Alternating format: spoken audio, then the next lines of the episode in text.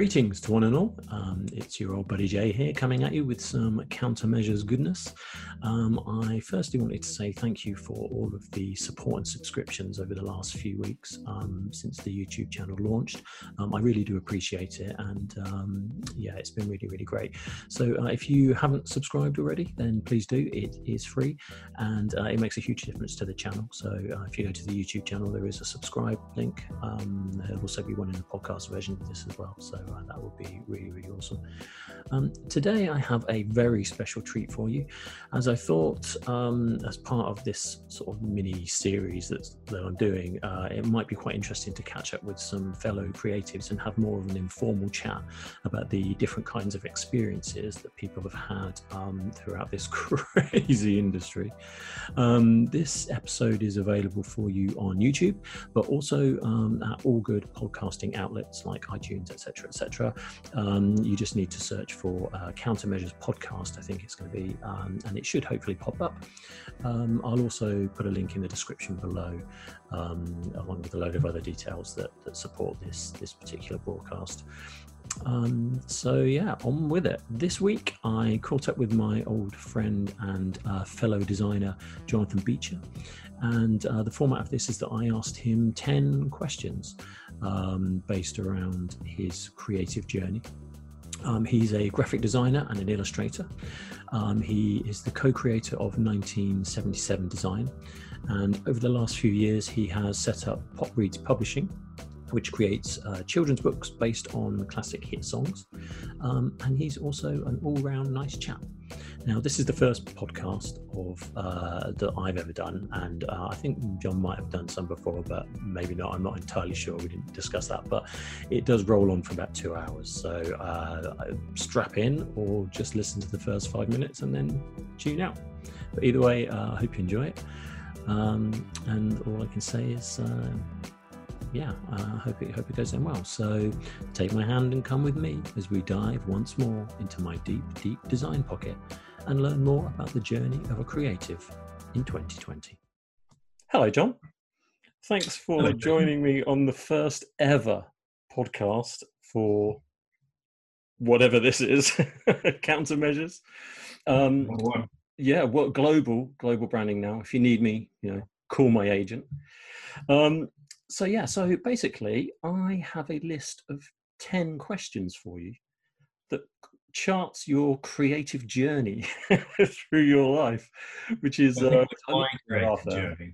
Sorry, I think with my I think with my creative journey, ten questions just isn't enough. I, mean, I, mean, I thought about eleven. Preschool, you know, that'll cover me in a nursery. But what are we going to do for the rest of the three so, years? Did I not say this is part one?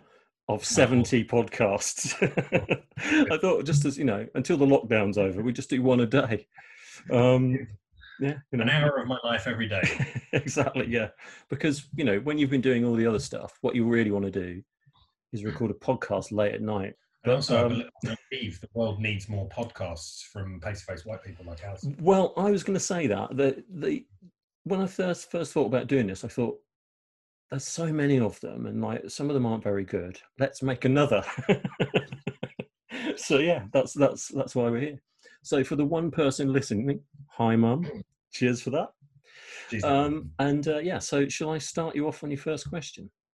Absolutely. Okay so the first question is we don't have to do all 10 by the way. We just uh, that's that's that's what i thought but then if we roll into the kind of four hour mark we'll probably probably put a pin in it.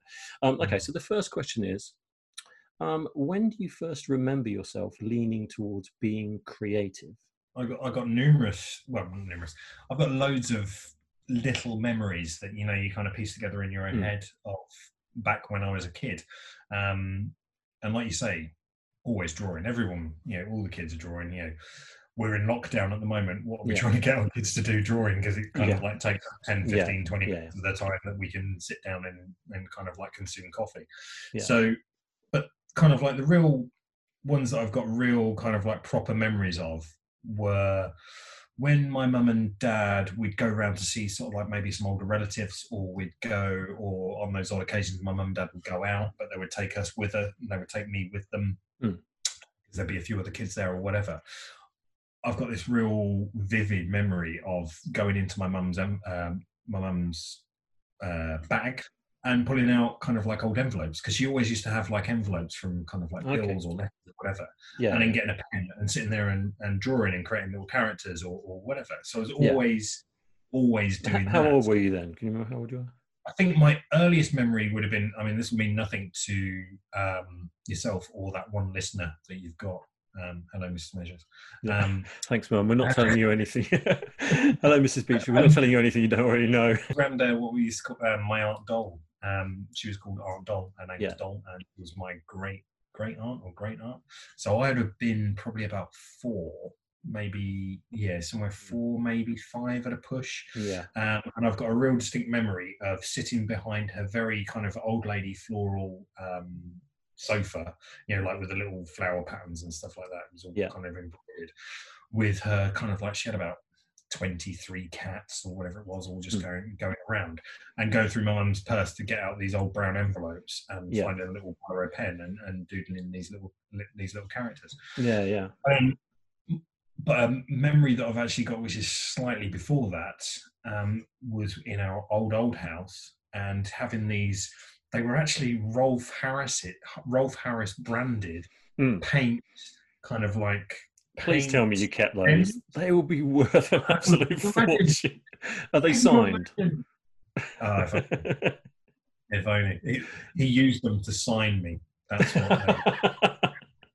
That is so dark. I love it. they were That's- they were like these large pens, and they had like a really thick foam tip, which was probably kind of like about twenty mil wide, and it was full of paint.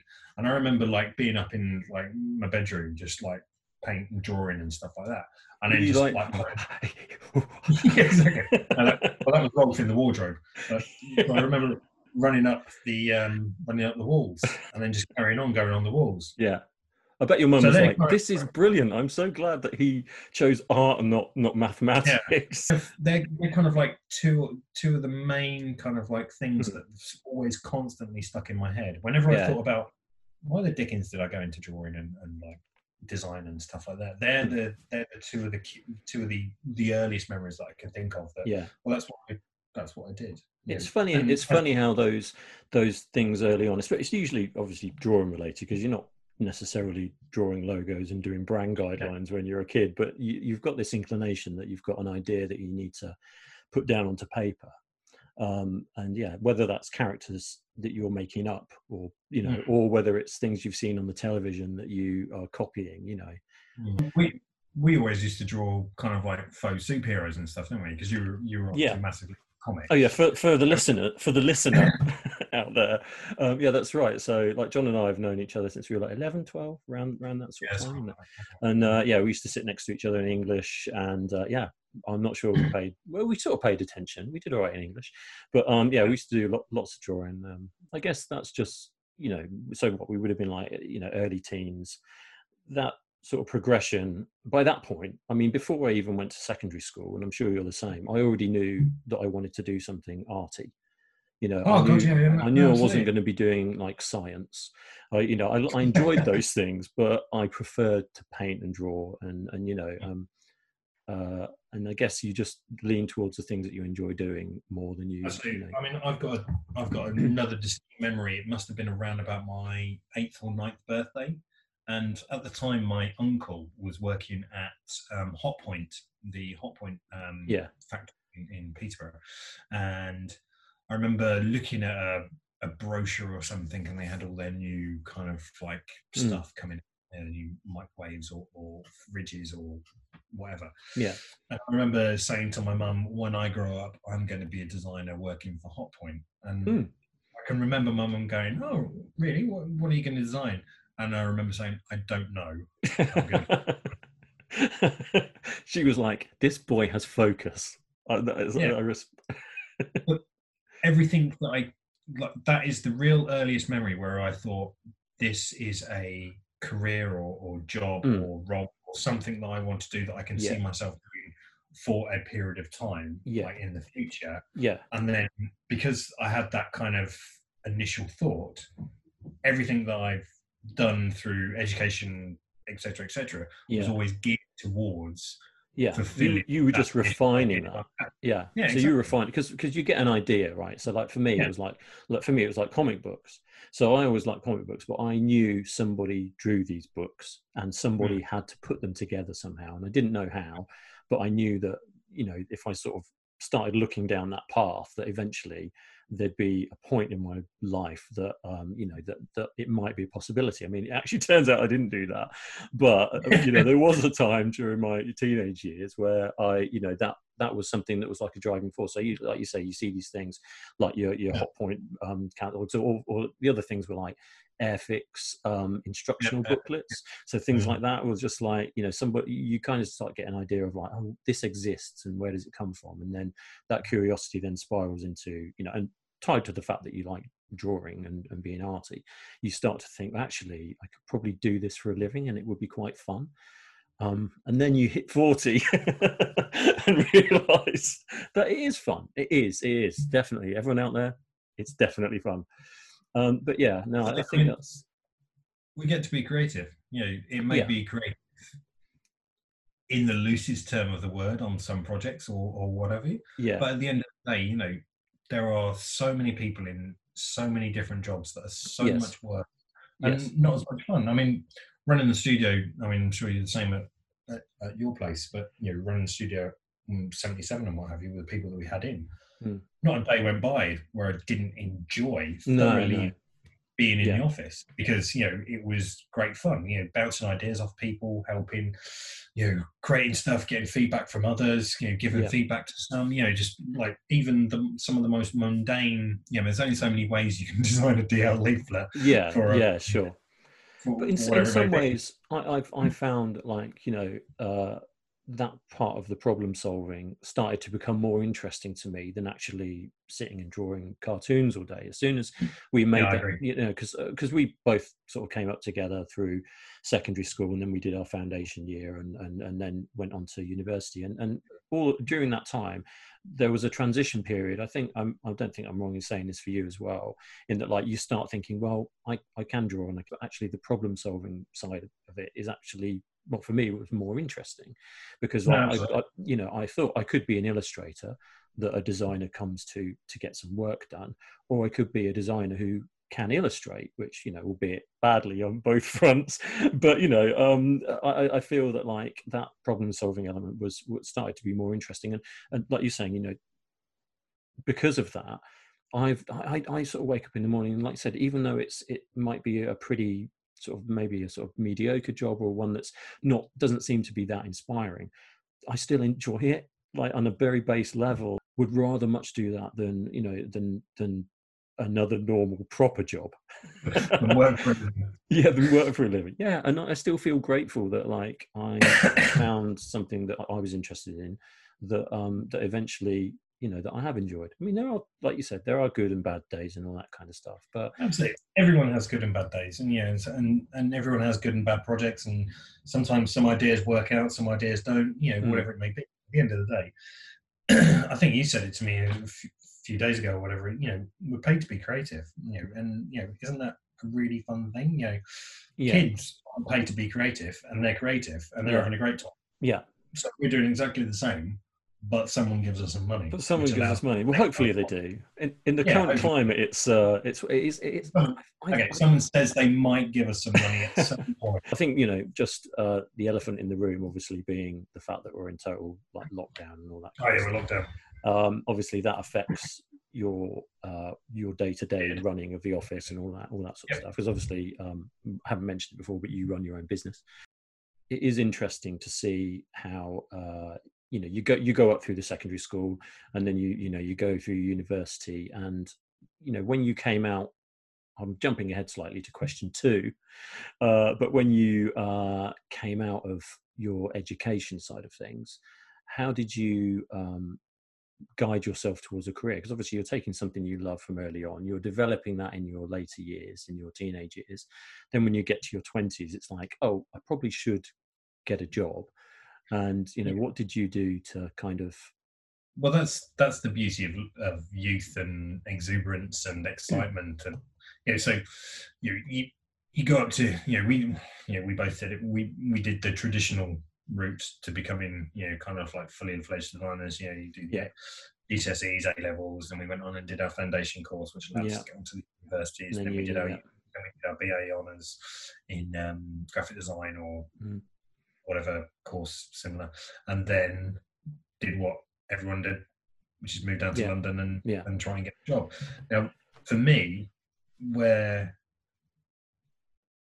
so that was always the goal. So even before I went to uni, even before I did my A levels, even before I did my GCSEs, I always knew I wanted to go to university, and I always knew I wanted to study something probably design arty kind of thing. Mm. And I kind of had a feeling that I'd always end up going to London because that's where everyone goes and that's where all the exciting stuff Yeah. happens.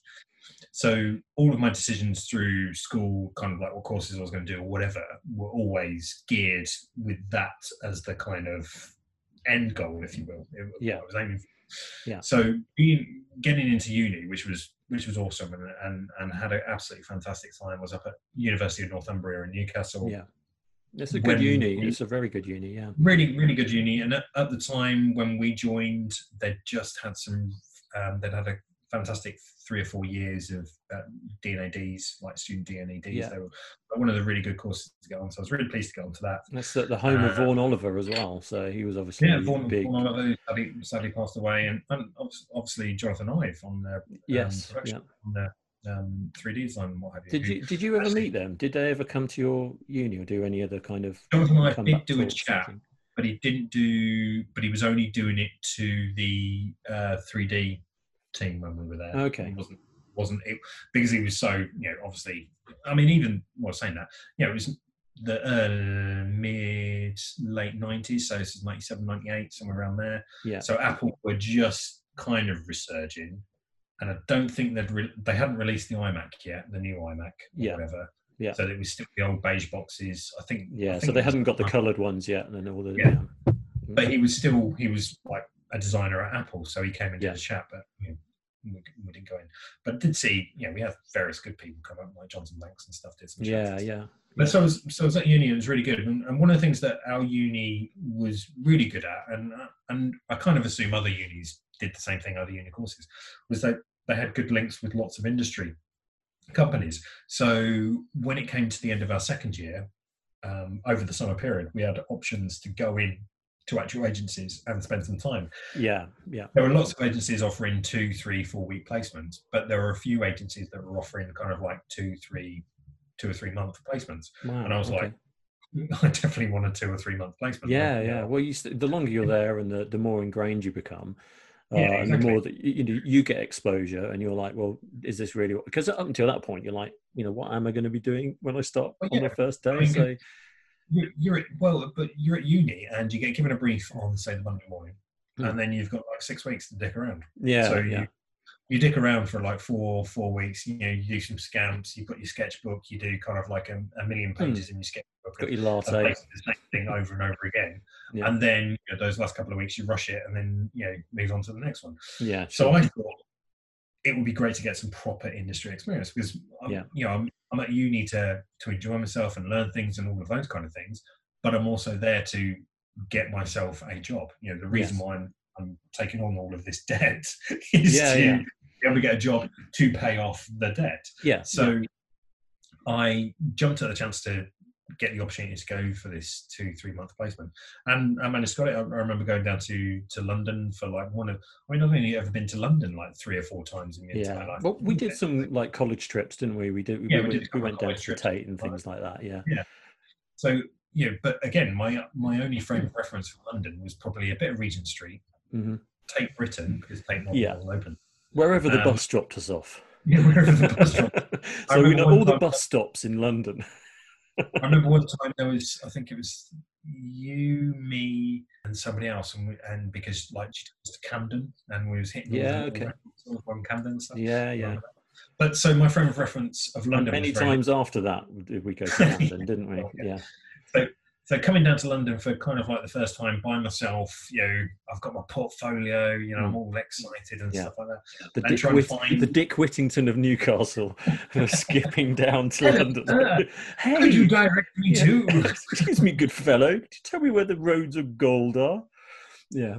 I remember coming down to London and, and, and, going and meeting, going to the agency, Uffindell West, they were called at the time. Now yeah. They're now Uffindell Group. I remember you starting there. Were you, so you were still at uni then, or was it off the back of your last year then? no, well, it was at uni. So the, so I did that two to three month, it was about three month work placement over the summer between the second yeah. year and the third year. Yeah. yeah. I was at Uffindell West absolutely yeah. awesome. I mean, I was staying staying at my mum and dad's in Peterborough, and I was commuting down on the train because it's quite an easy commute from Peterborough to London. Yeah. Um, they were paying 150 pounds a week.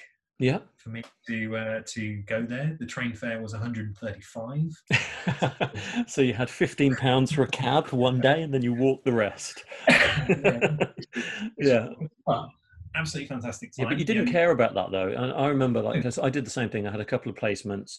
Um, uh, it was the same thing. It was the um, between the second and third year, and I had a couple of placements. I did um, one at Saatchi's for a week, which was just um, it, it, was fine, but it was wasn't really a very good experience. Yeah, of, um, I can I can imagine that because it's so large. You think fucking oh, sorry, I don't mean to swear. No, think, right. geez, we're at Saatchi.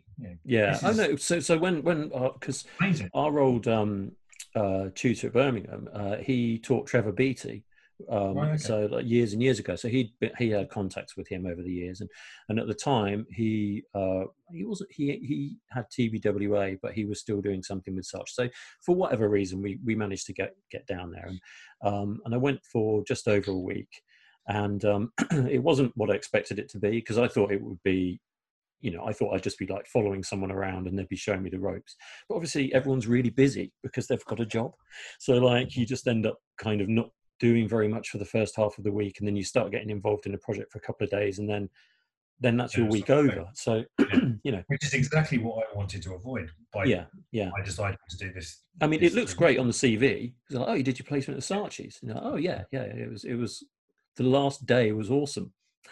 you know, so like you can, you know, it is but but then the flip side of that is that I then um, did a work placement at Beresford's.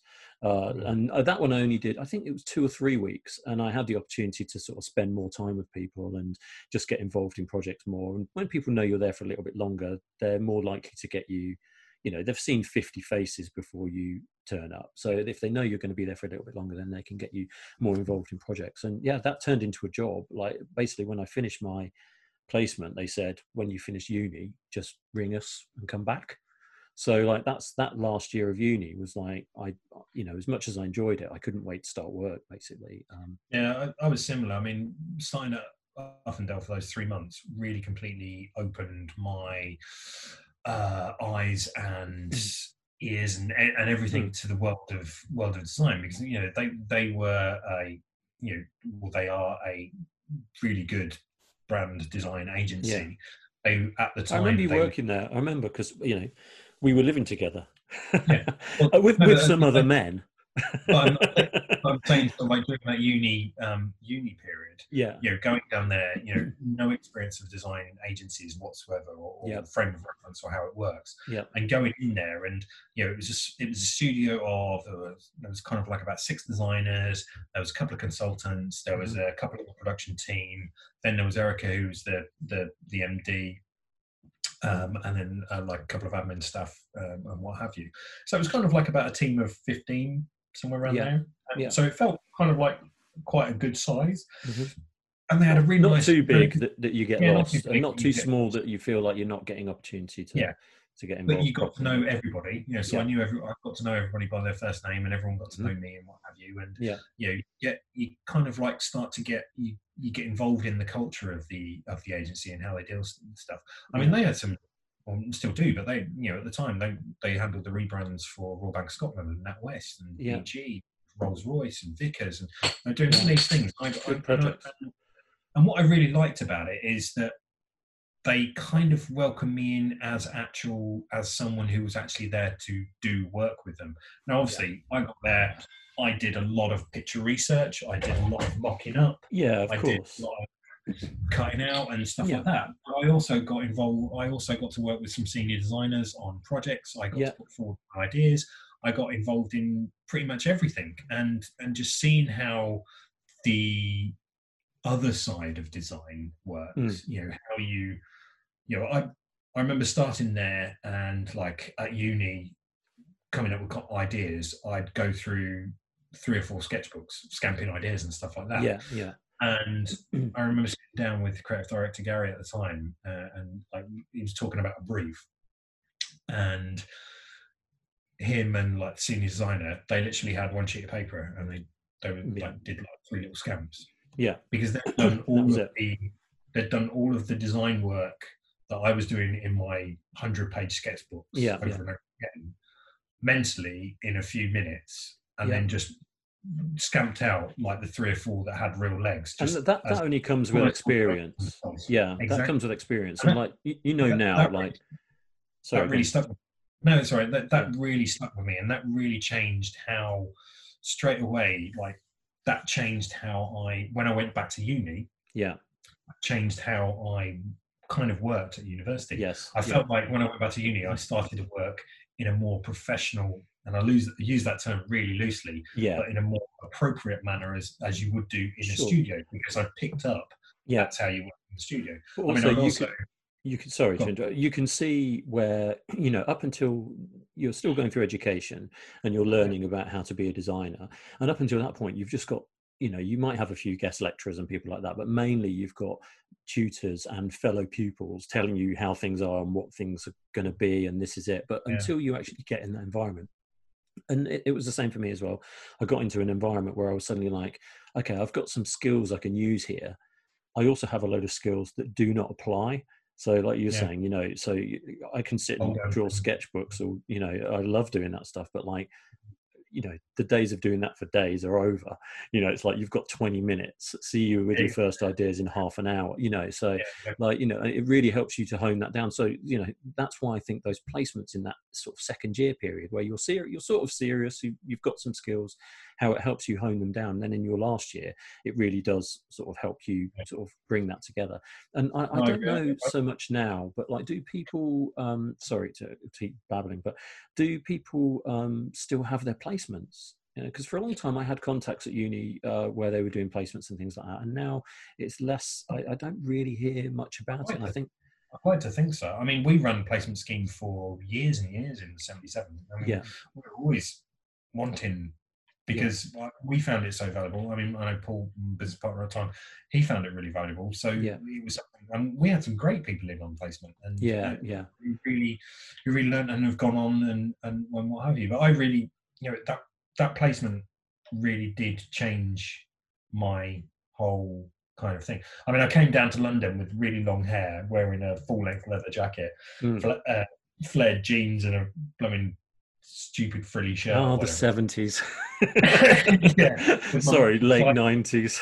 late 90s, with my massive sideburns, and I Mm. went. And I remember starting back at Newcastle, like yeah, uh, after the summer, and I'd had my hair cut short. You know, I trimmed my sideburns. that's so funny. I've never talked to you about that, but I did exactly the same thing. I had a placement at Saatchi's. I came down, uh, I cut all my hair off, and then I did the week, and then I went back to, to, to university. Exactly the same thing. I just thought like, That did change. It changed me, man. It changed me. yeah, changed- yeah, yeah, exactly, yeah. Um, but yeah, I guess it's that weird thing where you sort of like at that stage, it was quite, you know, everybody sort of had like long hair and was into indie music and all that stuff, and and uh, yeah, it was at that point where you're suddenly like, "Ah, I want to make that transition from student Mm. to young professional, and uh, yeah, I guess the locks had to go. You know, some people kept them.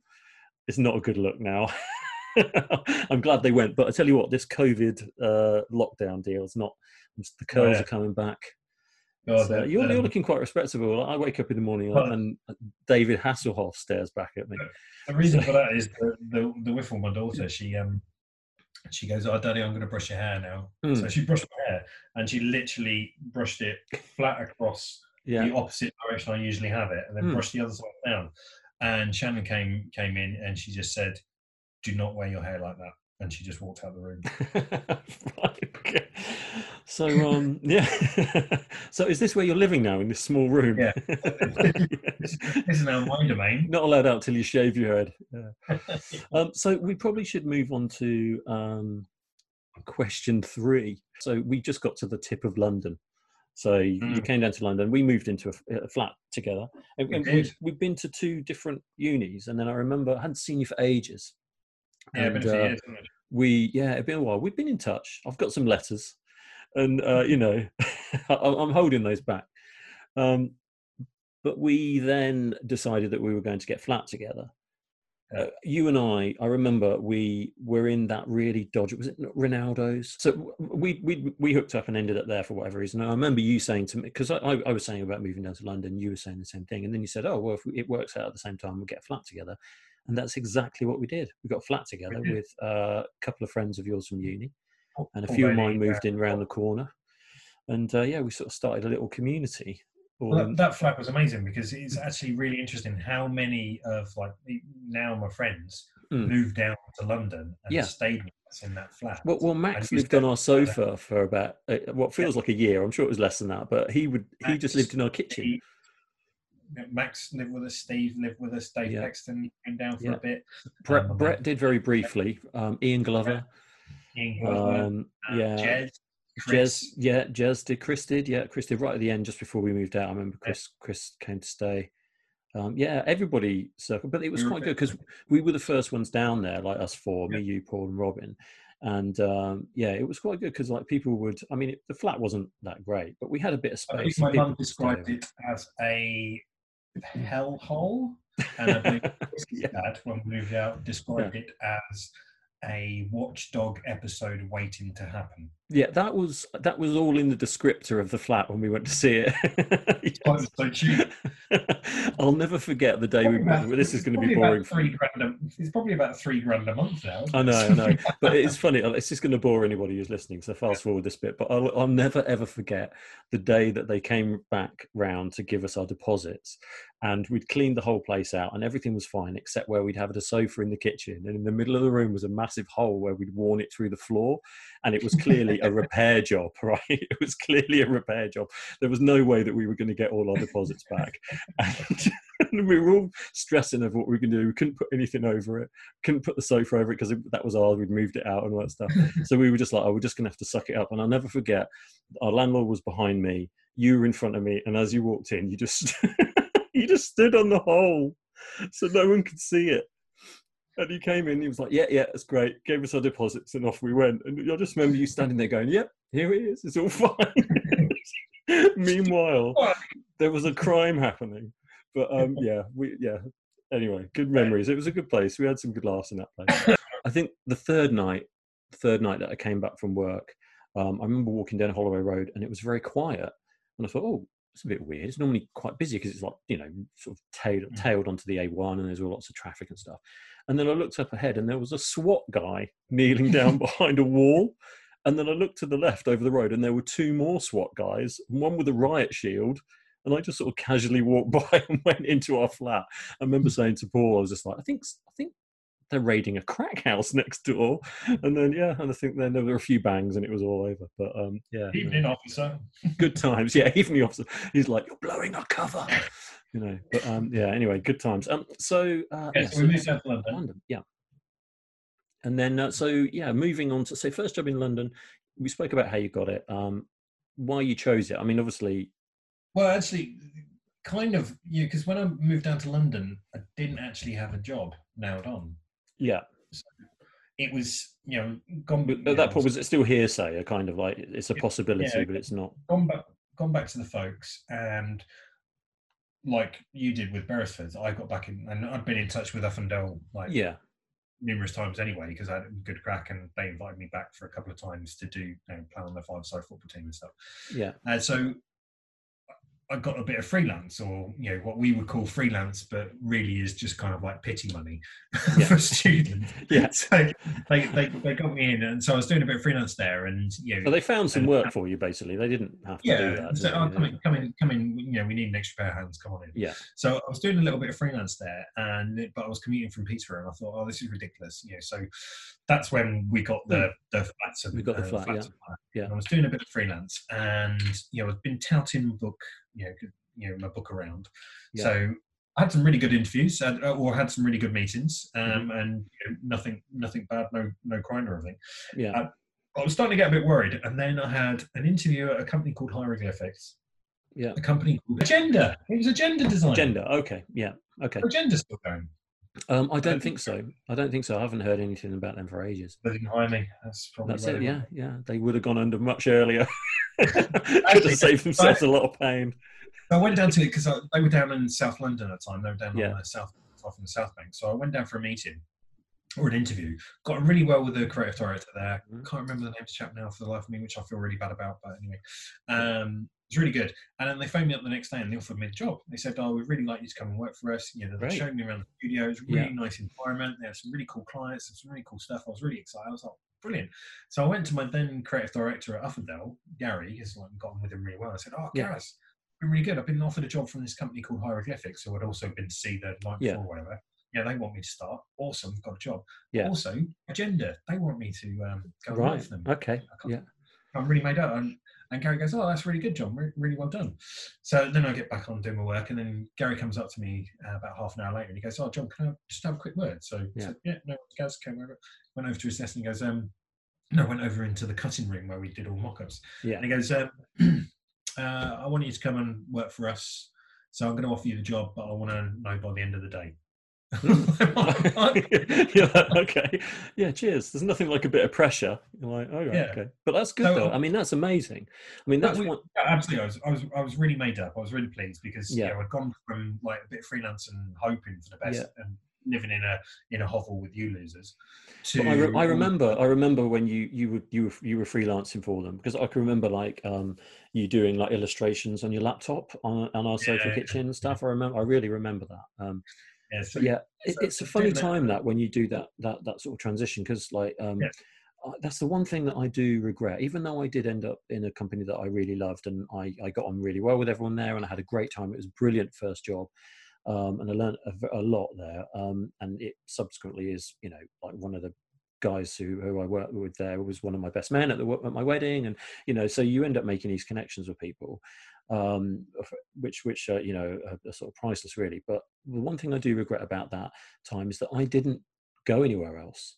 I didn't go for any other interviews. I didn't put my book anywhere. I just literally went to the place where I did my placement because they'd already said, you know, we'd, we'd like you to come and see us when you finish. I literally finished and turned up on the doorstep and was like, I'm ready, you know. And then they were like, okay. And then I just started. It didn't turn into anything. And I kind of felt that maybe I should have looked around a little bit more at that point. Um, I'm glad And I ended up where I did, but I, I feel that like there was about a year or two later, I thought maybe I should have pushed it in, you know. you just playing the grass is always greener on the yeah, well, exactly, yeah. But at that time, I was just so pleased to have a job. I couldn't believe it. I, I literally finished college, and then um, on the Monday, you know, the Friday, and then on the Monday, I, I I went home, packed my bags, and then on, on the Monday, I was in London, um, you know, working in, in the middle of Oxford Circus. So, like, you know, Living it, in it, a- living in a hovel with you. Until we got the flaps. Yeah, I remember that. yeah, Um, um, yeah, so So, so from my point of view, you know, they often do offer me the job, and kind of I was really torn because I really wanted to go to Agenda because Yeah. I really liked the vibe and like the kind of work they were going there. Yeah. But I decided to go with Uffindell, you know, Mm. because I really liked Gary, who's the creative director there. Really well, they've liked the been good to you as well. You know that that Oh, kind of. Yeah, absolutely. And I enjoyed the work and I enjoyed the team. And Yeah. it was kind of like, you know, whether it's better the devil you know or whatever, I don't know whether it was, but I just felt like it was a good fit for me. You know, yeah, And it did. And it was great. And I had a great time. yeah. It was, really good. And why did you end up uh, leaving there then? What what happened with it? Because you were there. For, how long were you there for? Uh, so probably about two and a half years in total. I was, Yeah. I was at Uffindell, Uffindell West. So had a great time. Uh, you know, started as a junior designer, and you know, within kind of like a few months, I was being left to work on projects by myself or lead projects on by Yeah. myself. And that, that's something that comes from being in a smaller team. You know, Absolutely, if you'd have been in a bigger bigger company, I mean, like um, a friend of ours was working at Springetts at the same time that I started where I was, and you started where you were, and he was in like a massive team where his responsibility was pretty low for the first sort of twelve to twenty four months.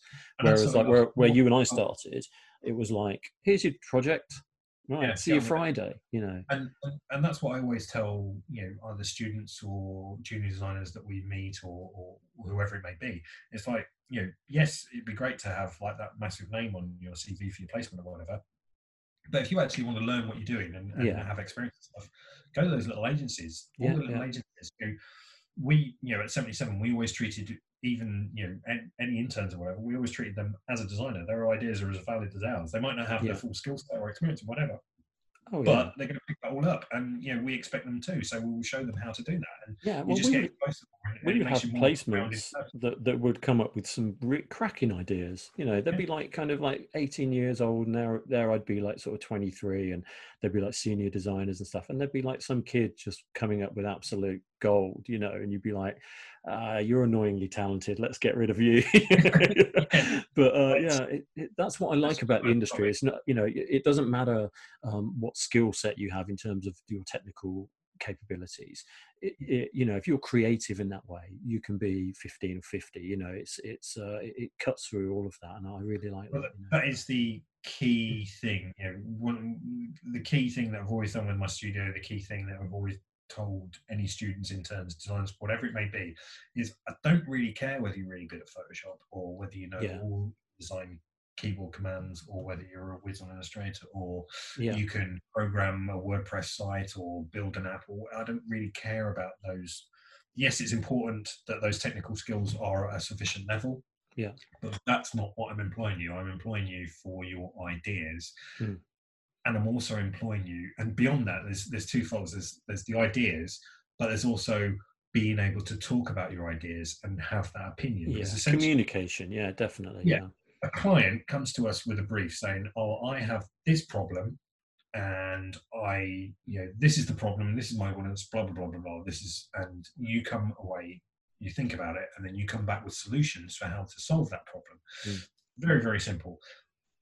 So that's part of it, but it's also being able to explain your problem. yes So yeah the way that we always used to talk about it is it's like I'm paying you to have an opinion. A client is paying you to have Yeah. an opinion Yeah. about what they should be doing. And if you can't, if you don't have an opinion or you can't explain that opinion, Yeah. then you shouldn't be doing this job. It's Yeah, really, yeah.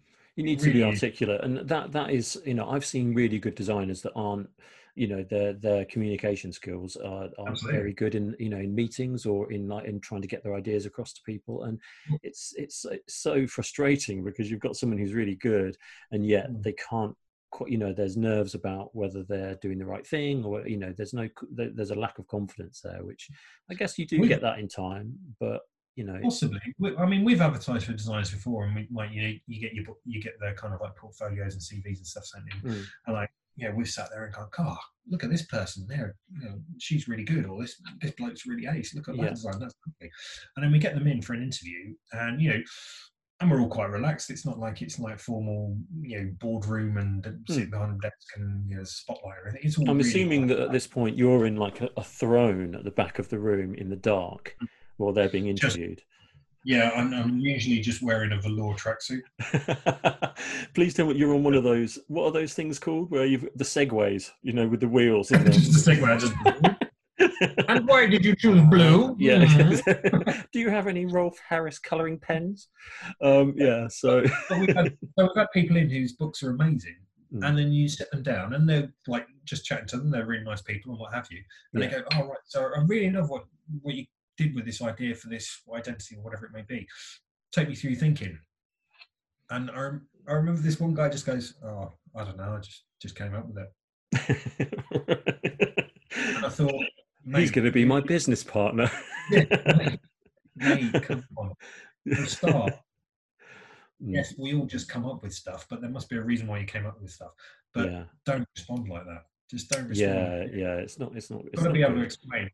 Yeah, because if you can't explain the idea, then there's no point having the idea. Mm, You know, because yeah. you know, you could show you. You know, I'm sure you've done it. You've come up with some cracking um, designs for you know a client on a specific job, and the clients just put their bum face on and said, "Oh, I don't like blue." Oh You know, yeah. and that- Yeah. I've been in that. Yeah. and that and that just kills the meeting, what have you. Whereas you know our philosophy, what we always used to say to clients is, doesn't matter if they don't like blue.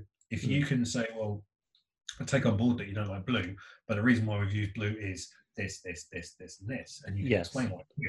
It's Yeah, very yeah. hard to argue against an idea. It's very easy to argue, I don't like blue. Yeah, It's so very- that's where the division Yeah. between personal preference and answering the brief comes along, and they cross over all the time. But yeah, I've had a few of those meetings where you've got like you know people sort of stick their their heels in and, and they want it one certain way, and and that's fine because then you end up kind of well, you end up compromising. Uh, always right. It's the point that I made earlier. It's about they're paying for my opinion. So, Mm.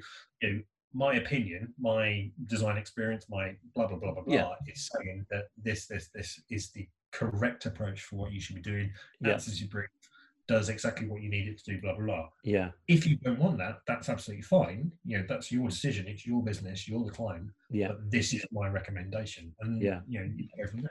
I've seen I've seen that bomb in really badly in a meeting with um, I was doing a presentation with another design t- another design company. They were doing the branding, uh, and I was doing a whole load of like promotional point of sale stuff.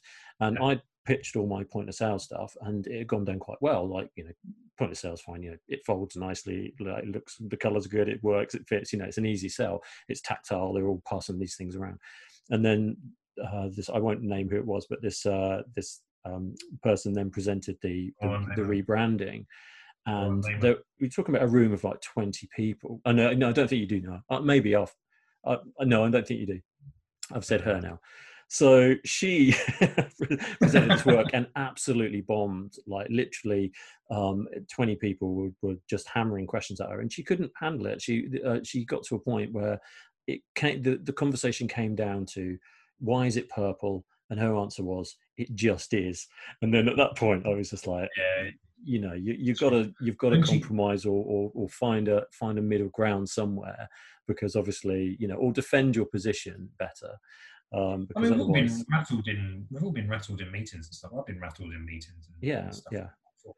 But you know, if you've if you've got an idea and you've you've got a reason for that idea and you've got an Mm. explanation for that idea, then it's easier. Yes, you can get rattled. You know, they can shout at you or whatever you, but you can just go back going, "It's this, this, this, and this." yeah, And then- sure, sure. And ultimately, what ends up happening is that you know I've been, had experiences as well, which is you know people walk away from the meeting and then the next day, actually it is all fine, and actually that is the Yeah. route we want, and actually they've spoken to their colleagues and they've had time to chew it over, and you know so yeah, I mean you know, and also sometimes you're wrong. you know, you design something, you do it, you present I it, mean, and halfway through presenting, I've been like, yeah, I'm not sure about this one actually, you know, and I think that's what it's all sort of subjective. It might solve the brief, but sometimes anything you know, creative is subjective, and anything creative is slightly a risk. Even doing kind of like those real dull, kind of like little leaflets for companies, Yeah. for whatever it may be. Yeah. yeah, it's still still being creative and putting yourself out there. yeah, yeah. No one wants to be told they're rubbish. No one wants to be told. So the last part was yeah, what was the most important thing you learned from your first job? most couple of little things well not little things couple of things the main couple of things that i learned from my first job was and i kind of alluded to it before is there's got to be an idea yeah, Yeah. whatever the client brief is whatever the the problem whatever your solution whatever your design However, however badly done, or However- however, however well bad- done. Exactly. It doesn't, doesn't matter. You know, the visualization skills of me as a fresh out of uni compared to you know the skills and um, software that we now have available. it- It's kind of like you know, Yeah, you look at student books these days. Student books look look like I mean, finished products and things like that. You go, Yeah, "Man, this looks yeah. amazing." Yeah. That's all. You know, that's the skill set. That's one thing, and, and that's important to have. But I think if there's no idea, then there's no point presenting it yeah, because sure. if it's just style over substance, then this time in six months' time, that style is going to be awful, and people are going to laugh and point at you, and it's going to be. But if there's an idea behind it, then it's just, you know you look back to some of the great graphic designers through through the year. I mean, you go back through Paul Paul Rand's kind of like back catalogue. You know, most of his stuff still stands up because there was no idea behind it, and it, Yeah. it is that. Yeah. So it's Oh, that. yeah. And then ego. Don't have an ego. That was one of the key things. You know, don't think you're special, and I don't mean that in a nasty way. I just mean you know, they're you know, it's it's kind of like a, a job. You can't be. I've known designers who get so wrapped up in it, who are kind of like, you know, this is my baby, and it's the most beautiful present thing, and someone will say, Yeah, "Oh, yeah, yeah, that, that typeface doesn't work. Can you just change it? And then it's kind of, kind of Armageddon or whatever. yeah, And then you can't have you can't have that like, ego. You've got to be able to take criticism. You've got to be able to refine it. You've got to be able to deal with recommendations. You've got to deal rejection. You've got to redeal with all those things. Yeah, yeah, that's very true. And like, That'd also- probably be. It's hard. It's hard, you know, when you're out when you're out of college and you start your first job and all that kind of stuff. It's hard because it is so personal when you're at college, and then suddenly you you get thrust into an industry where actually, you know, however good your idea is, it's all down to whoever you're selling it to, or, or you know, Yeah. and they might not like it, and that's that's that's just the Yeah. way that is. And dealing with that rejection is part of the course. And actually, I think that's also an like you said, it's an important thing that you take away from it, which is like people are not going to like the things you like not No. all the time you know as you get older and and and you know you start to buckle and give in more you just you know you, you kind of uh, i guess you end up that's a really interesting point that you've just made there, though, because you know it's something I've thought about, and- and this is stemming back from when I was at school. Something that our art teacher told told like myself and my parents at a parents' evening that you know I was a jack of all trades but a master of none. You know, I was all right at screen printing. I was all right at lino. I was all right at sketching. I was all right. you were at great at screen printing you were great at all no, no, those no, no, no, I don't mean that. I don't mean that in sort of like you know I was, I was really rubbish or whatever.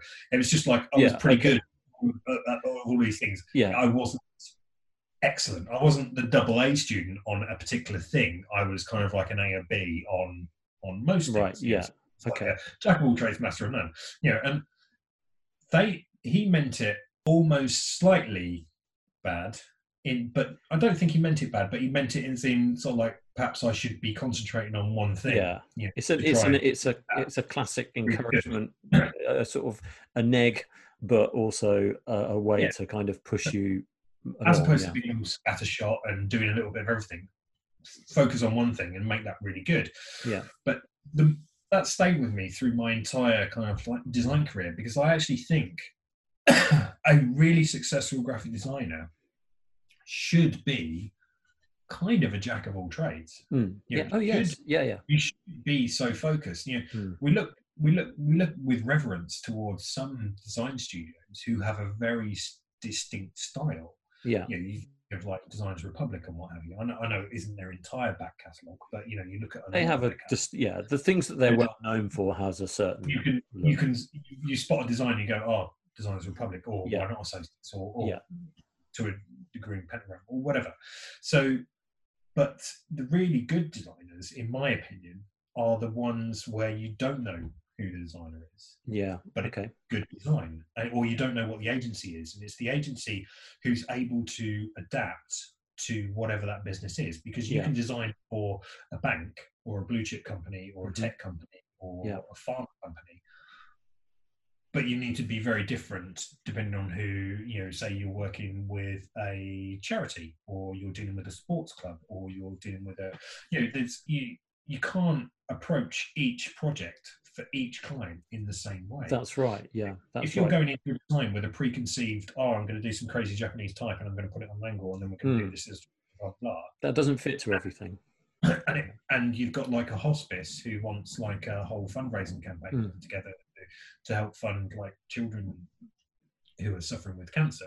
Yeah, they don't doesn't necessarily go no to why Yeah. why is there a chinese cat on the side of our building you know it's Yeah. like So it's Yeah. kind of like it's not so where I was appropriate always it's like I think being able to slot yourself into different um idea no Hmm. trying to yeah well you have to be more malleable than than just have one focused open. style absolutely I mean, And you're- that- you're, that- sorry go on no, no, no, uh, that- I was just going to say, like with, with your your style of drawing and how you you know uh, you you do illustration, that's something that you can dip into projects when it's appropriate.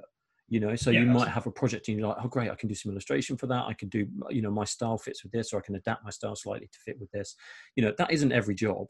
You know, No. which is uh, which is kind of how you are. You know, you are sort of um, uh, saying that, like, you know, you're sort of being drift you know geared towards doing one particular thing when actually you know being able to do a multitude of things is um yeah is absolutely paramount you know because i know I i know good uh, good designers that that have you know they, they can't be flexible like that. They'll they'll do they do page layouts and they don't touch anything else you know because like they don't feel comfortable or they don't you know they, they don't want to change their particular w- approach of working and you know it's i, I think but it goes beyond the the physical design process itself it's you know it it should filter into being able to understand different businesses, being able to understand yes other influences, what's going on in like the other countries, what's you know what's aesthetically appropriate for Yeah. this region, what's what's working in this other region, what's going on with tech that's going to affect this, what's happening with communities, what's happening,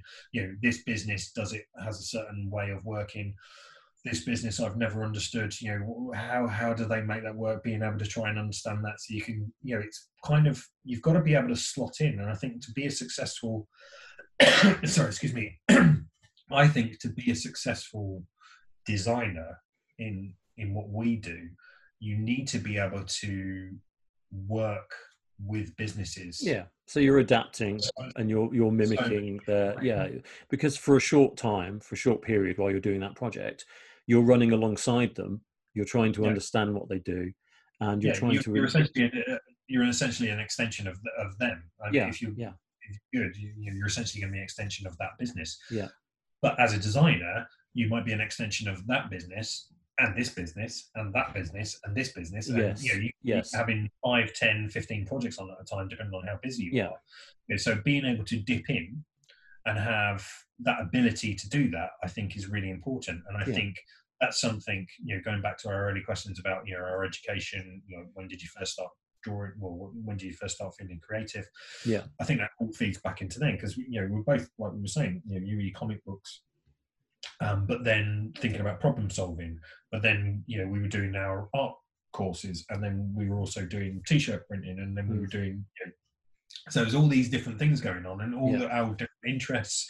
You know, whether it be video games or you know we used to play D and D and all that kind of thing, yeah yeah. Or, or whatever it may that was be. they were fun times. Yeah we were into everything like you know like kids are I think- but i think I we think- were you know anything creative like that any chance to write something or draw something you know i think that like you know you you, you sort of latch onto it don't you? Um question five was um so what did you do next? So after you finished your because you you were at Uffindell West and did you go to another company after that No, see, th- this is this is the beauty of our industry. So I was doing done two years at Uffindell West, and you get to meet lots of people. Hmm.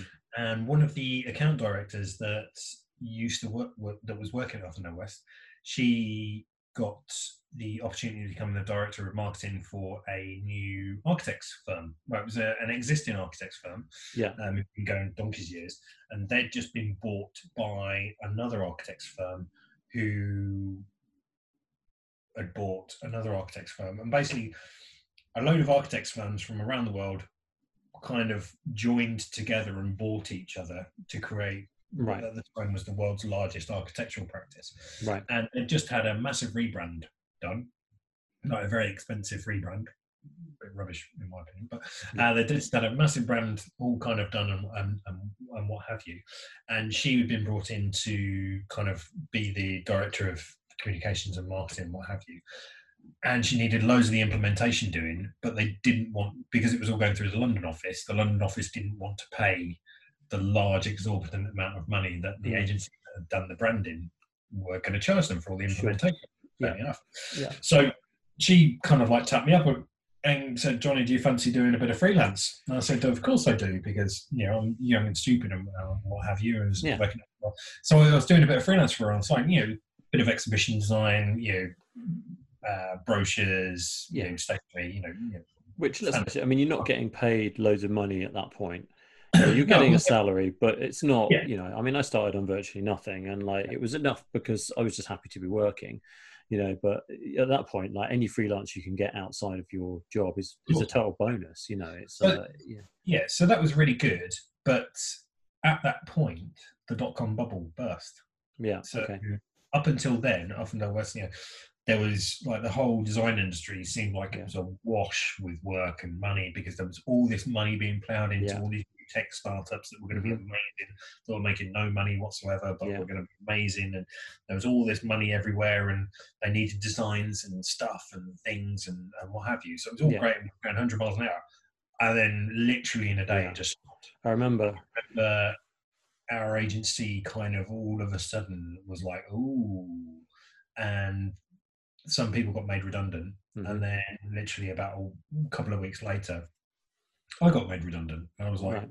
oh, bollocks. What am I Yeah. going to do? But I'd been doing this freelance with um, uh, Valerie on on the side, Mhm. and there was an opportunity to do more. So fortunately for me, you know, it was like I've got a ready-made client. I've got ready-made work here. Yeah. Why don't I give it a punt by setting up my by myself? Yeah. and that, Well, that's that- good. Yeah, that that's really what it was. Yeah, that's good. And and you know that opportunity. It's funny how those opportunities can sometimes be like a quick job and you're done, or they can spiral into here's a series of work that could potentially keep you going. And presumably, you were probably getting paid more for your freelance, like hourly or daily or whatever, than you were for your full time job.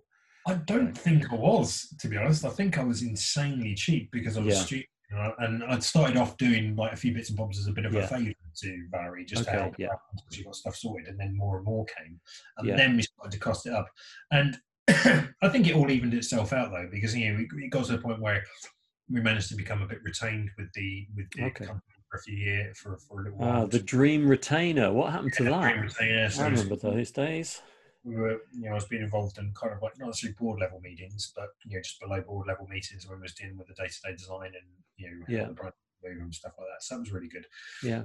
Um, but we did a massive amount of work for them. I mean, you know, generally did massive amount of work, and you know, and then Valerie subsequently went on to, you know, as you'll know, you know, you get you get you work with some really good people and you have a really good working relationship and sometimes they'll move on to another company and they'll take you with them That yeah, that for me that's always been the greatest new business. I mean, I've I've I've done various new business things before, but for me, the majority of my work always comes through from people that I've worked with before that have Mm. moved on to jobs, and sometimes they'll take me with them on day one, and other times it'll be a year or two will pass, and Yeah. suddenly they'll be Yeah. like, "Here's that project that I've been trying to get to a stage we can do something," you know. So which isn't nice, you know. Yeah, it's Um, great. So, yeah, so the dot com bubble burst. I got made redundant. I had very little money in the bank because I remember I just just before I got made redundant, I decided to buy the new Apple iPod. Um, Oh, okay. or the the iPod that had just been released. Yeah. Okay. like five, you know, Yeah, yeah, they were really hundred expensive. quid for it, and I'd spanked all my money on that and uh, and a push But it's okay because you could put four songs on it. I know it's amazing. And it was like the size of a car battery. Yeah. Yeah. and weighed about the same. Yeah. amazing, amazing piece of kit. Yeah. Even, even now, it's still an amazing piece of kit. But at least So- when you're at home crying, you've got your iPad, your iPod to listen to. I had I had a crying playlist. I listened to The Cure a lot that summer.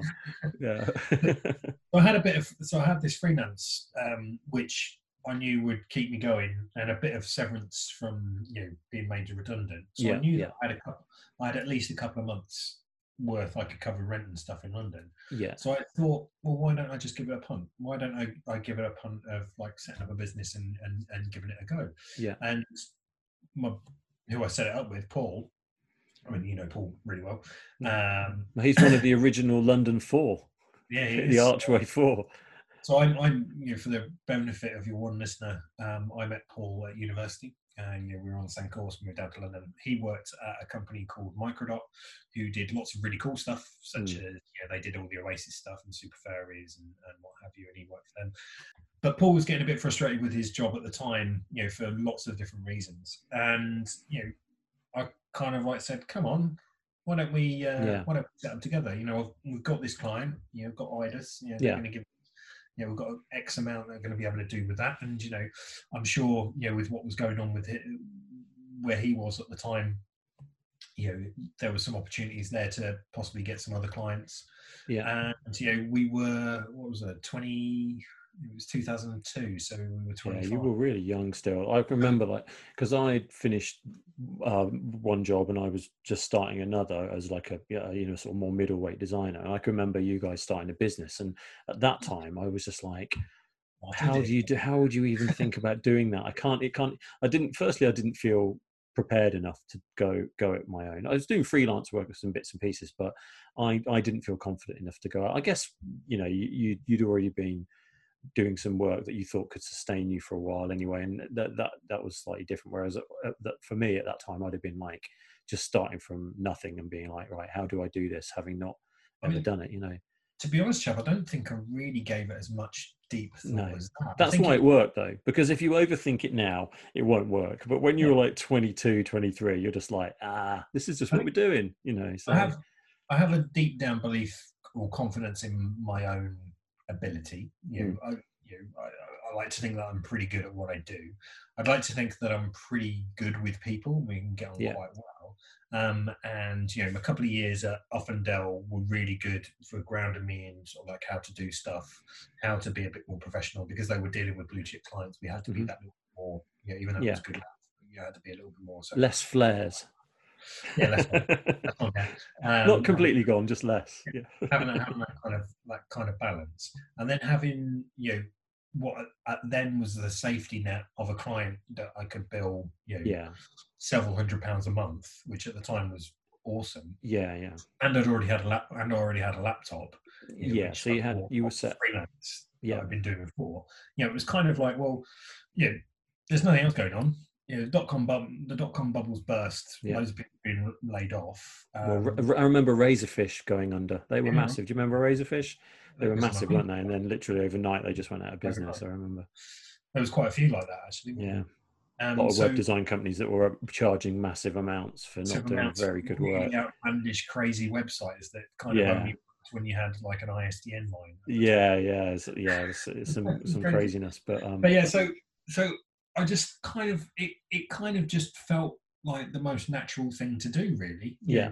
And my philosophy and like Paul and myself's philosophy for it and had and was for you know you know I've been doing 77 for about 18 18 years now was Mm. that if it doesn't work out I'll go and get a job yeah, And yeah, so- Yeah. and so that, that doesn't really fundamentally change so it was kind of that's still of the backup plan, by the way. Yeah, that's exactly how I feel it, which is like you know, Yeah, if it all goes, if it doesn't work out, or you know, you, you can yeah, always start looking for a job. You know, kind of decided to crack on with it. And you uh, speaking to Paul over a, like a couple of weeks where we were living together, so it was quite easy. yeah, And then you know, I remember finally, you know, Paul and myself finally deciding, yes, this is what we're going to do.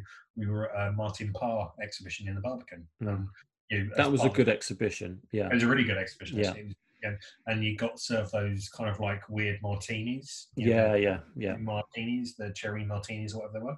And we had a couple of those. And I said, come on, Paul, let's do it. And so I said, yes. And that's how 1977. So you got him drunk, and then he said, "All right, I'll do it." No, no, no, not at all. he, he wined and dined me. He took me out. He put together a very He me an amazing dress. proposal. he had his PowerPoint proposal with him. We went through it. Yeah, but we just Uh, thought we'd give it a go, and you know, and we gave it a go. And Well, it's good that you did because I, th- I think that was like for me uh, as a someone who was working full time. At that time, I was working deepest South London. uh, Well, I was in um, uh, Chislehurst, so I was commuting right out of London at that point. Um, you know, seeing you guys set up was like quite inspiring for me because then I suddenly thought, well, actually, that's something that I've always Those thought. idiots can do yeah, it. So I'll see how they get on for the next five years, and then uh, yeah. But then you know it did because I always thought I'd, I'd run something or do something myself at some point, but I wasn't confident at that time to do it. But with you guys sort of pushing on ahead and you know uh, the avant-garde, if you like, I, I, it was inspiring, and I thought like that was you know it's a tough thing to do. But actually, like you said, because you just sort of blindly did it and you just sort of, it was just how things worked out.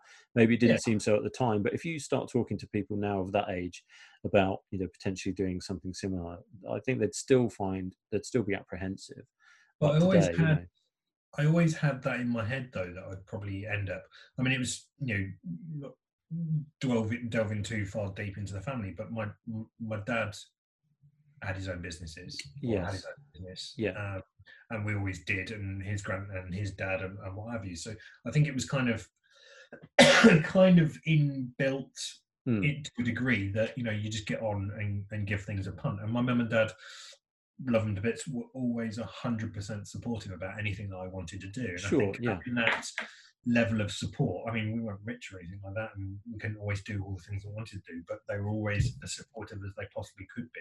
So Yeah. growing up, having that um, base of if you want to try and do this, try and do this. Hmm. You know, try and do it. You know, get on, try and do it. Yeah. Having that as that kind of thing, with, always stayed with me. So Yeah. maybe it never really phased me. Like setting up because you just kind of assumed at some point it's going to happen. I'm moving in that direction. you But know. it's like give it a go. No one dies. You know, we're graphic Yeah, yeah. You know, if I do something wrong, the worst I'm going to have is some badly kerned type. I'm not. and that's yeah, and that's something actually just sort of saying about that. Um, you know, having that sort of foundation uh, when you're edging towards a kind of slightly artistic career. Um, you know, it is important to have family and friends around you that that support you um, in that way, because it's very easy to kind of wave the hand in that at that industry and basically say, you know, get a real job, etc., etc. because you know it's not arty farty. Go and you know go, go into something sort of going to banking or whatever. But it, it is important, and it, you know, as soon as you have the support of your family, like you're saying, that sort of, you know, like I did, which is, you know, we respect what you want to do, and we want to support you as far as you want to take it.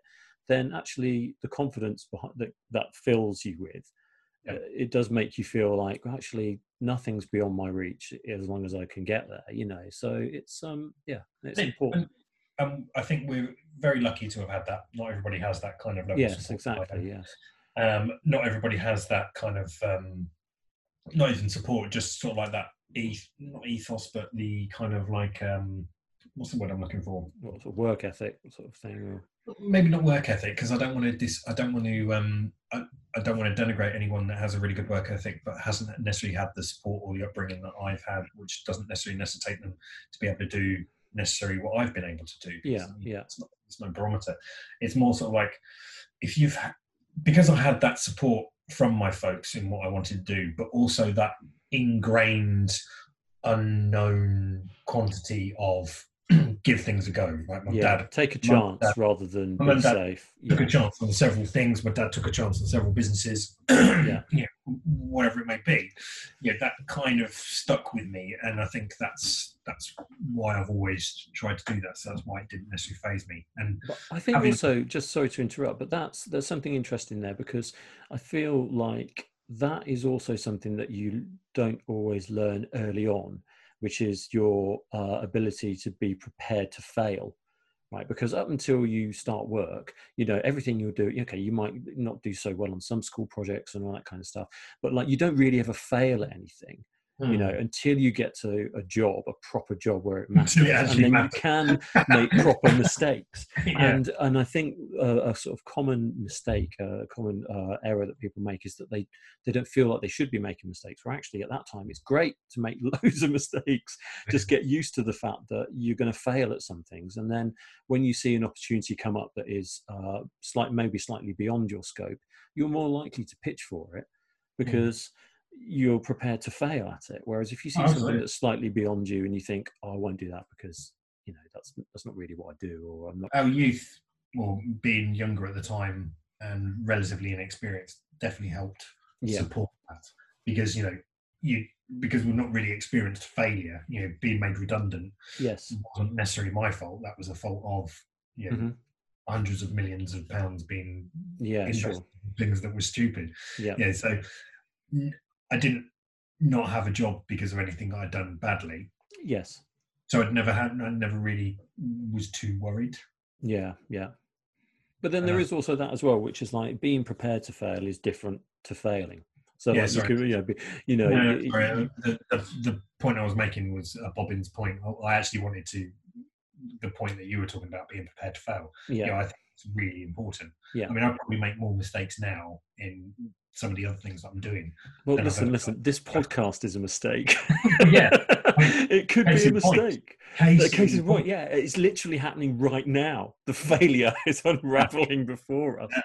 but you know i think like that's what interests me is like i like sort of trying these little different things some work some don't you know but like it's okay to If you don't try, you don't know. no exactly You yeah you- where- where's it come from? You, you can only regret things you've done. You can't regret things you haven't done. yeah yeah true So, true. You cannot regret not showing your book around London when you were. that's 18. true i could not regret that i i, I do think i I'll probably should have i probably should have but then you know things work out for a reason and, and i had a very uh very good happy time at that, at that point but um But also, if you had done, you'd have could have ended up working somewhere else. You could have gone a very different path, like work. yes exactly yeah You yeah have met different people from a friend point of view. You might not have met your wife. You wouldn't have had your kids. You know, True. You, you'd be in a completely different. Yes, know. exactly. Yeah, you could be in a really happy timeline right now.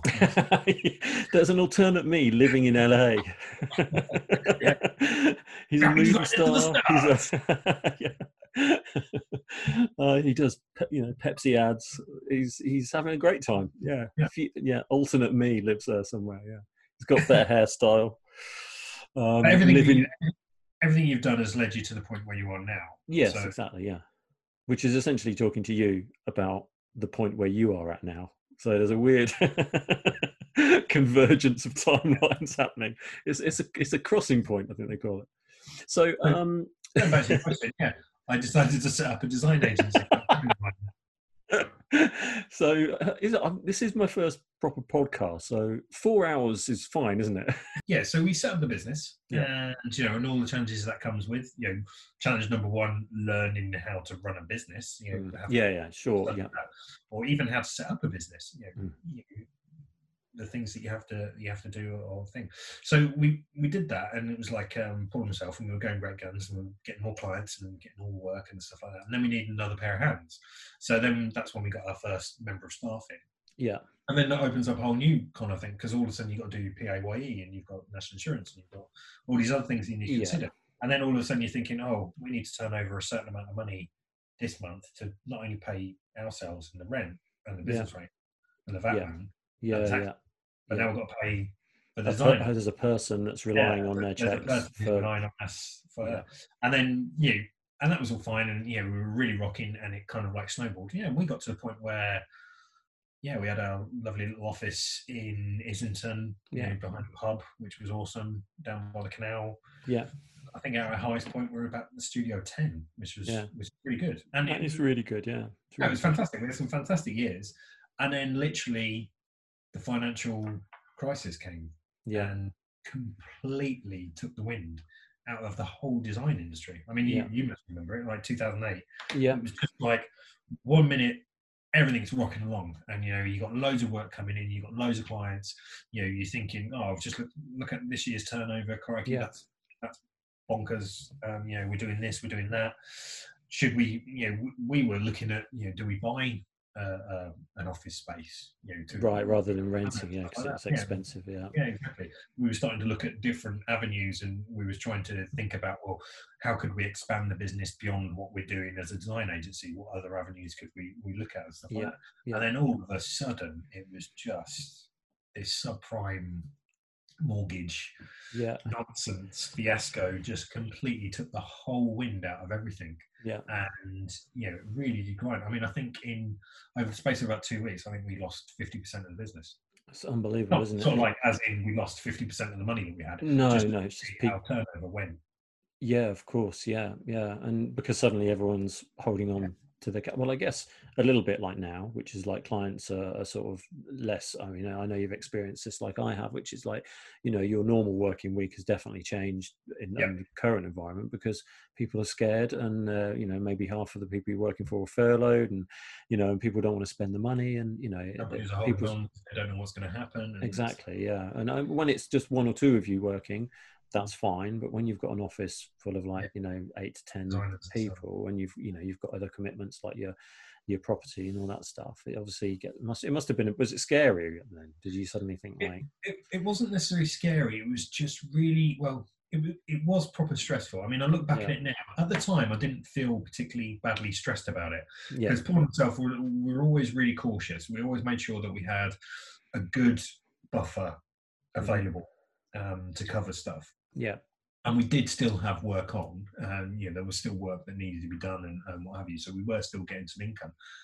But looking back at it now, I was proper stressed. Yeah, really, Yeah. really, really, really stressful because though we did have some work on, we were chasing like absolute beasts to to Yeah. maintain. yeah of course yeah We were at the time we were so adamant that we didn't want to make anybody redundant. We didn't want to lose Yeah. anybody. So you know, we literally for probably four, no, probably six to eight months, yeah we kept everyone as we were, just trying just to kept we'll wipe this out. weathering weathering the storm yeah We'll use our we'll use what we've we'll use our buffer, we'll use our resources, yeah we'll just keep it going. yeah And then it got almost a year in, and you know things were weren't really yet recovering, as you Mhm. remember. And we ended up having to make you know odd redundancy here, which is which Yeah. is really horrible. I didn't, Yeah, I, I can't imagine what like what that must be. especially like, when you're in a, a small close knit team. You know, when there's only you know, six to ten of you, you know each other really well. Yeah, You know what you're and you spend time outside the office together, Exactly, we're hanging out the pubs. You know, we do things. You know, events and Yeah. or whatever it might be. Um, you get to really know people, and then all of a sudden to have to go through a redundancy situation, which was really horrible. You know, Yeah, it's just not not nice. So we, we but we got all through that, and then you know, Paul and myself, we hit ten years of Yeah. seventy seven, um, which was twenty twelve. And we just had to sat down and we, we looked at the business and we looked at what we were doing and we found we were just chasing work Mm. for the sake of having work, for the sake of having survive. staff, in- in having the much as- studio, paying yeah. the VAT, paying Yeah. the business rates, blah blah blah blah blah. Yeah. And we just thought, well, we've done ten years. You know, let's. What else? How else could we do this? And we, we were both a bit stressed, and we both wanted to do additional things. yeah, Yeah. So it's like, well, how do we do that? So that's when we decided to get rid of everybody. yeah. We got rid of all of our staff. We got rid of the office. We got rid of all of our fixed overheads. We got rid But you of made the right you made the right choice. It's a difficult one, but that's where you things stop being personal. It becomes about business, and you you know you had to do that. But Because, it, it was actually it, at that time. By that time in 2012, it wasn't necessarily about the business because we were going all right. You know, we, our turnover was pretty good and stuff like that.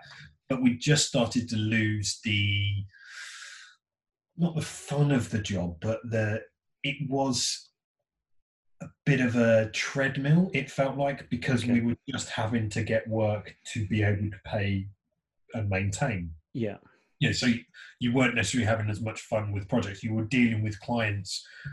You know, you've you'll have had clients who aren't particularly that nice to deal with, or aren't particularly friendly, or appreciative, or, or whatever it may be. yeah, You know, or take up way too much studio time for the amount that you can actually build them. yeah, You know, so it, it gave us the opportunity to readdress the work-life balance. yeah, So I'd gone from literally, you know, 60, 70 hours a week solid for almost 10 years yeah, in the studio yeah, to being able to be a little bit more flexible and have a little bit more of a, a life. And and and that was that's been brilliant. You know being able to change the relationship between my work time and my personal time. Yes. And And also, when you're when you're under it like that, when you're seriously busy and you've got things that you need to pay and you've got all that stuff going on, like everything else does fall by the wayside, and you become very focused on that. And like you said, like doing long hours, and uh, you know that that's fine every now and again, but you can't maintain that for a long period of time because you just end up making yourself like ill, or you end up like, you know, it's it's not good for your mental health either. You know, you just need to um to come, but you know, which is why it was the right decision to do that. You know, as difficult as it was.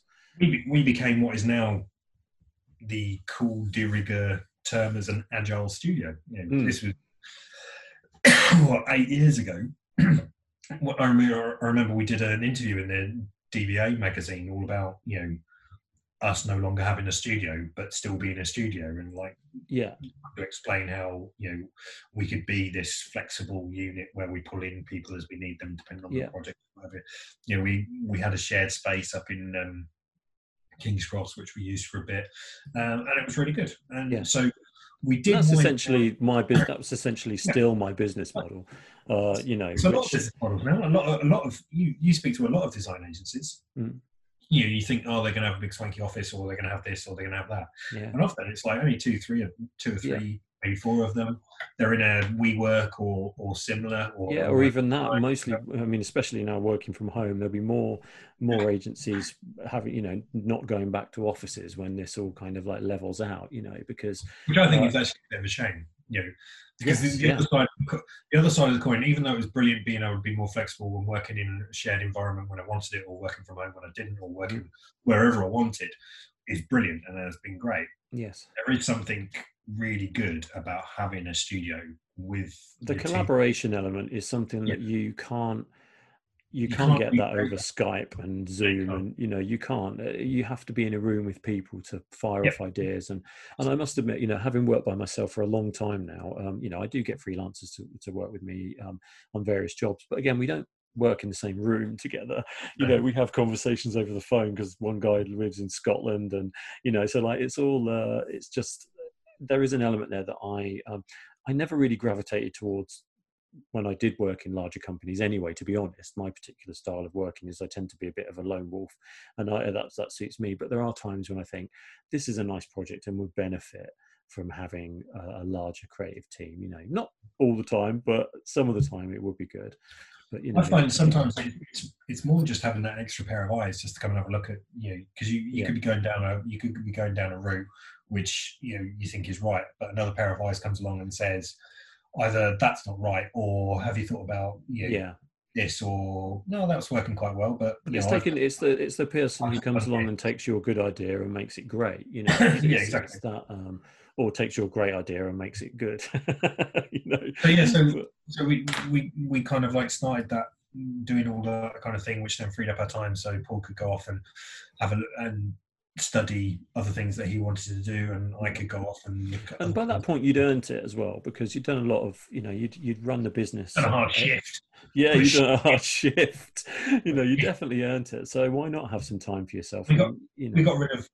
I would say got rid of. We stopped working with clients who were no longer great to work Yeah. with. yeah you know, who were either really difficult or not Mhm. particularly nice or Yeah.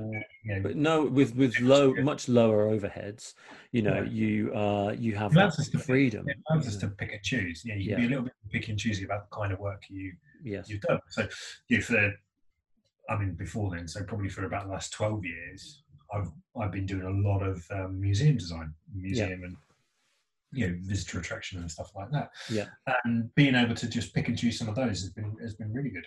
Yeah, yeah, that's good. And also maybe projects you wouldn't necessarily have had the opportunity to work on had Yeah. you still had a team of ten people. You know, you, you know, you might. you, wouldn't be able to take them on. You know, Yeah, I did a yeah. little identity uh, a few months back for this little tech this tech startup company. Yeah, bit of a bonkers idea what they're doing, but I won't go into that now. But yeah, just to be able to take that little, you know, they had absolutely balls all money. So Yeah. it's, it's Yeah. yeah, it's that whole adage. But you know, I knew them. They were really nice. They Yeah. were really appreciative. You know, really got what we were trying to do. and you enjoyed the work as well. enjoyed So, the you work know, and it came together. And because you know, overheads are less, you don't need to worry about. Well, actually, I'm only doing that for this. As long as it covers the time um, Yeah. with a little bit on top to make it worthwhile doing, then you're you're you're okay. yeah, and and you know the trick with those is to have, juggle a few of those at once, and Yeah. actually it's it's it's completely viable. And, and also. Um, you tend to find that like those uh, smaller companies uh, that do have the smaller budgets, etc., cetera, etc., cetera, they're much more open for you to Mm. get creative with your. You know, you you present Oh, okay. four routes you know one of them might be right and four of them might be totally mental but you've had you've had the opportunity to push your creativity in those areas that you wouldn't necessarily always have you know with with those larger clients I think if the financial crisis back in the late noughties hadn't have happened, Hmm. we would have definitely been cranking it up. We were you've a just bit further yeah we were just getting to the point where we were really starting to um, feel properly established, really find our feet, and feel like we, yeah you know, we we'd started to get involved in slightly bigger jobs yeah again, really well-known agencies, and Mm-hmm. you know, felt like we were doing quite well Yeah. against. You know, didn't get Yeah. all of them or whatever, but you know, we, we were getting some of that some of that work, and you know, it would stand up, and we Yeah. had some relatively good-sized clients and stuff, and we did have quite a few plans and ideas about where we were going to go next and what we were going to do, and you know, we were looking at you know possibly getting a heavyweight designer, creative director kind of role to come in, sort of like to free up Paul and myself to yeah so they ran the team yeah another- you know, it's that kind of traditional what lots of agencies kind of do. I don't. I'm not saying we were going to do anything you know groundbreaking or different, but we were looking at that was Yeah, sort of the next logical step in terms of moving yeah maybe get a few more people out on the books. You know, Yeah. get some. but essentially that would have had the same kind of effect that you had from kind of downsizing which is that you know it would have freed your time to Yeah, to get a more a better balance and and to spend more time on those jobs that you you really wanted to do rather than Yeah, than, than you know than not Um, let's talk about a piece of design work that you've done that didn't didn't go very well. let's talk about a piece of design work that didn't go well. I didn't i Uh, put this before the piece of design work that did go well. So it could be the same piece of design work. The problem with the problem I got with this question is I don't know where to start. so just to reiterate for anyone that's still hanging in there for this final final phase let's talk about a piece of design work that you have done that didn't go well. Something you might like to go back and revise or not and why well, there's kind of like two or three different answers. I mean, you don't have to be really specific. You don't want to name No, any names. It's fine. I mean, you know, some of the some of the works a while ago, but there Mm. was there was a client who we got that we kind of like we didn't we didn't we took the decision quite early in running 1977 that we weren't going to free pitch. You know, uh, Yeah. You know, don't agree with pitching, and that's a whole different podcast in its own question. There's Yeah, that's the that's the next one. Yeah, that's um. Some yeah. people like pitching. Uh, some people think it's a really valid thing. Some people don't. You know, our own personal opinion that we had at the time was that free pitching was wrong. It just turns into a bit of a beauty parade. Blah blah blah blah blah. Yeah, I agree. Yeah, But we were happy to do credentials pitches or paid pitches. Yeah, because Yeah. essentially pay for studio time. Blah blah. Yeah. So we pitched. It was, a, was it a paid pitch? Yeah, it was a really small paid pitch for this um, production company Mm. you know, and they were going to be producing this new. It was going to be massive, kind of like kids TV show that was going to be huge, and it was like slightly fantasy and all of this thing. And they had Yeah. these amazing. So we were told these amazing illustrations that were all the characters, and Mhm. what they wanted is they wanted this really sleek, sweet kind of like lookbook that was awesome. That they were going to take to the Cannes Film Festival and TV uh, event yeah, to sell it, you know, because they were approaching them, they were looking to sell it to like multiple networks, Yeah. etc. And they wanted to be super sitcom. Went in and, and met the uh, the team there, and they were really nice. You know, there was one guy who was who was really nice, and then the the guy who was the creative guy, he was really nice, but he was like a real typical I'm the creative guy.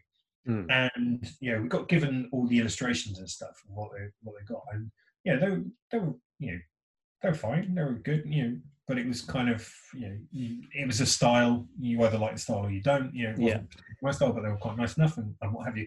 They wanted this cool lookbook, so we gave them this. We put together this really cool option. Um, you know, it was you know whatever, and they really loved it, but they didn't go with us. They were going with somebody else. Yeah. And we got a phone call and went, oh, we're not going with it. I was like, Oh, that's a shame. Why was that? Oh, well, it's um, this other company that we've already worked with. You know, they came in. Yeah. You know, they can do it. Blah blah. But we really loved your ideas. Okay. Oh well, that's that's a shame, but respect your decision. For us know. Yeah. and then a week later, we get a call back and they're saying, "Oh no, we we want you to do it now. Can you come in and see us?" Oh, oh Right. All right. Yeah, Okay. So we go in, and yeah, really nice. And I really loved our things. So we go right. Here's the stuff. You get on with it. So we put together this masquerading lookbook, you know, using the illustrations. But the problem was, was the the creative guy was a bit of an arsehole, for want of a better phrase. Right. And one of the designers that we had working on it, you know, Yeah. she worked really hard. Late night, uh, she was working late one night. We were both working on it, and he phoned up and gave her such a rollicking about something that was nothing to do with her job or her fault, Right. and made her cry. So I had to phone him up the next morning and go, "What Oh, the hell was all that about?" And it was about, you know, it wasn't even part of our project. It was about DVD, um, uh, Right. something that was on the DVD. So he was just being a diva. he was just being a diva and was just lashing Yeah. out and what have you. Anyway, so we did all this kind of and it was a really nice book. I was really pleased with the design of it. And we got apprentices at the time who had been using for loads, who were quite high end printers, and Yeah. got them to do it. And it, it was only a short run, so it was a digital job, but it was going to be laminated and all this kind of thing. Hmm. And they delivered them in like quite quickly. They delivered them, and the print was rubbish. The Oh print was no. Awful. Oh no. really bad. So we sent a cut. We sent like a just a box over to the client and said, "Look, you know, the printers have done a real bad job here. We're not happy with this. Yeah. Show you, but we know you needed to get out, so we've pulled out like twenty of the best ones we could. Yeah. So at least you've got To tide you over and Yeah, they went absolutely. Oh no. That just happens. That happens Yeah, sometimes. no, you know. And then so so then it became a firefighting case of trying to catch up on ourselves and coming up with different. And we came up with actually a really nice little design solution which solved one of the major printing issues that we had and stuff. And, Yeah. and ultimately the the thing looked really good, but they would be they really dug their heels in about Yeah. how. How they were going to pay for it, and you know they were only paying for this amount and stuff like that. So if I could go back, that would be one job that I would like to have changed how that had gone because the most important thing is like one of the designers got she was properly upset by how they had yeah that's that's not good is it people just don't looking back- understand like and I think looking back, I was too placating to them. You know, I, Well, I yeah. stood up after they made, a cry, but I should have been more firm beforehand. yeah Yeah. sure sure That was failing. You know, I was obviously a bit younger and, and, and what have you. And I look back now, I would handle that very differently now. yeah But but that's one that I felt but, th- but then when you're dealing with a client that's unpredictable in that way Yeah. and is like clearly not quite uh, you know it doesn't quite have all the the facts of of you know who's doing what and when and why etc etc like there's there's no way you can Yeah. you know foresee that coming you know it's just just one of those things where you just think oh he's a bit of a dickhead i'll i'll just crack on you know That's an example Yeah. of a job that I feel like I could have handled better, as opposed to actually answering the question, which what's the shittest bit of design I've ever done that I should have gone back Yeah. and. Yeah, well, it's, there's always and- going to be something, and- and that, that, that's a good one though. That that's a, that's a good one because it I there are- illustrates people you have to put up Yeah. with sometimes. But there are there are. I mean, you could go back through your whole back catalogue and you could highlight aspects of a job now, and you go, oh, there's some things I can't look at. yeah, no, you know, there are some things I look at it. and, you know, If I see it, I'm just kind of like, I can't. I can't look at that again. You know, I was sick. I was sick of it by the time that job had finished. Years go by. I'm like, well, I'm not ready. I just there's just things, you know, things that I do, like you said, and that only comes with experience. But like also, things, you know, different stages of your career, different um, experiences, different, you know, different styles, different clients, different how you handle things differently. You know, you look back at, you know, because otherwise we'd be looking back at our uni stuff and going, oh yeah, that's all amazing. And that's like, it was, yeah, it was. Cheers. Yeah, yeah, amazing. years, and you're looking at it now and you'd be going, oh god, that's Yeah, don't- there's some things that I like from the college years, but like there's some things now I just think, Yeah. like, ah, nah. you're drinking and womanizing. the drinking, yeah, yeah, oh yeah, yeah, loads of that. I was too busy studying. You're still listening, Mum.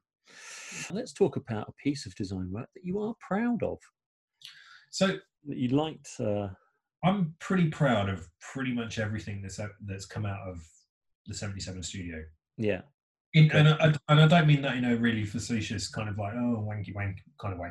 I genuinely do mean that. I mean even the work that you know, or probably especially the work that I wasn't some the the stuff that you took credit for that wasn't yours. I am genu- I am genuinely proud of everything that we we put out in the studio, and I genuinely believe, believe at the time that it's been, been designed and the brief that we had and the client we Mhm. had, etc., etc. It's it, it stands up. yeah, I think the what I'm most proud about, though, from from a design career point of view, is two things. The first is the working with the people that I've worked with. You know, yeah, Paul, obviously, uh, I'm really really proud to have worked with Paul, but also the designers that we had come and work for us and Mhm. work with us. That must have been really interesting, like you know, discovering those people and working Absolutely, with I mean, those people. I've got so many fond memories of every one of the designers that work for us. I mean, and several of them have gone on to do some really good stuff and Yeah. you know, creative directors at various agencies or have set up Yeah. their own team or, or what have you. I mean, my first employee now, our first employee, you know, she's amazing, and Yeah. you know, I've still got such a fond warmth for for for Chloe, um, and I'm, I'm genuinely proud of how they've gone on and Yeah. and yeah, and how they enjoyed working with us. And I'd like to think that they didn't have too much of a bad word to say about working for 1977 or, or working. with have you read her blog? Only, only the one where she put Paul, Paul apart. I haven't read my bit. Just- yes. But, you I know, I am hopefully, one day she'll look on you and think, "Oh, he needs a job. Come and work for me." You know, what was I- it you started her on? Yes. We'll start you on a bit less, I think. Yeah, I think that would probably be one of my one of my proudest achievements. Is, yeah, is those seeing- relationships. Yeah, seeing yeah seeing so chloe she was our first employee and she started straight out of uni Mm.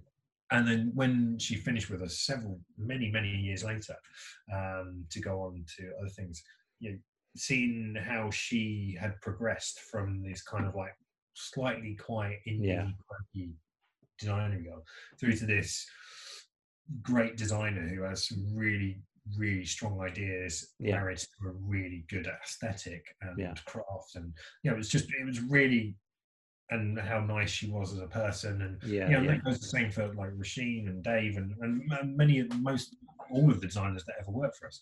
Yeah. Yeah. so that, so that's one of my most proud. And then from a very personal point of view, probably one of my proudest moments was we I designed the Wimbledon Museum. So when Wimbledon was I've seen that. Yeah, that looks they great. were doing Yeah. all their, they rebuilt Centre Court, and Yeah. as part of Centre Court, they moved all the offices and created a whole new office building. What have Yeah. you? And I don't, if people have been there, they'll know what I'm talking about. But Yeah, yeah. Well, I, I, I, I remember. Whoops, so I remember you um, uh, at the time. I remember seeing that you, you'd done it, and um, I also, yeah, I've been through there since. and the basement Yeah, is the is the museum. It was the very first museum that I'd ever done. You know, had no idea how to design graphics for museums or any of that kind of thing before. We we because we've been working for Wimbledon for quite a while. We got invited to pitch for the um, for the work, and we managed to get it, which Yeah. is great. And you know, doing that, so I was, I was really pleased with doing that. But what was most proud was that my my mum and dad, who spoke about earlier, who Yeah. were really supportive, yeah, didn't really fully understand what design was or Mm. what I was actually doing. Yeah. Dad especially, you know, my dad was just a very worried. yeah. Just on the DOS. yeah, you do, you, you really grasp, you know, whenever he goes, oh, what are you doing, boy? And I said, oh, I've just done this identity or these adverts. Yeah. I really, really didn't really fully grasp like that kind of thing. But being able to bring So my just just to interject there, that's exactly what I've got two mums, and one of them always makes me laugh because she'll say, "What have you been up to?" And I'll say, "Oh, I've been doing this thing." And before I have a chance to say anything, she'll say, "I need to talk to you about my gas bill." I'm just like, "No, I'm just okay." So she doesn't even really, it doesn't even get to the stage of me saying anything. It Yeah. just gets to the bit where I'm about to, and then we start talking about utilities. so, it's, sorry, go on. So yeah, so um, I mean, as you know, my dad had these stroke many years before and was quite quite severely disabled. So being able to bring them down to London Mm. And take them physically, you know, physically got in a taxi with them, and we went to Wimbledon. Yeah, And at the time, the creator Honor, who I worked really closely with on the museum, she came out and she gave my mum and dad a little tour of Wimbledon yeah, you know, the museum yeah. and walking around there with my mum and my dad and, and Honor pointing out and me literally being able to say, "See that, Dad? I did, I that. did that. Yeah, yeah, I did. Yeah, did that. yeah. That was probably one of my from That's a cool. point of view. That's probably Yeah. my proudest moment because you know I could I could immediate I could see. So he my dad- connected at that point and was Yeah, just he- like, I get he it really now. kind of- yeah, he kind of really understood it, and that was a really nice, just from a very personal point Yeah. of view. It was just a really nice thing that's um, that I was really proud of. So they, Yeah. they were probably my two most proud things. Yeah, I that's mean, great. That's from a design point of view, uh, I'm not sure I understand. well, that's what Siri. Thanks, Siri. Thanks, Siri. Sorry, we've got a new caller. Yeah. But I think, I think from a from a purely design point of view, I, I, I don't know actually. To be honest, I mean, Well, the thing is, I think with with all those those sort of jobs, it's hard to nail one piece of design that you really like because I, I always end up liking little bits of everything. You know, there's Yeah, something no, in I that agree, that I like. There's something I like in that. But but I like your story about the um you know taking your parents around because that Mm. that kind of like can you know you- it feels like a full circle thing. Then you feel like you know, firstly your parents understand what you do. yeah, exactly. Your parents understand what you do, which is the which is the main thing. Yeah. so you can finally be like, yeah, I'm not, a, I'm not a banker, or you know, but this, this is, this is something that they can understand. You know, it's, uh, uh, it's nice. It's nice to have that stuff, and um, yeah, I'm sure they were very proud of you when they- when you were. In your, were you, did you go in white shorts and take your tennis racket? Did you? Were you fully in your? So question seven. No, we've done that one. Question eight. how, many- how many listeners has this podcast got? You got? Well, it had one.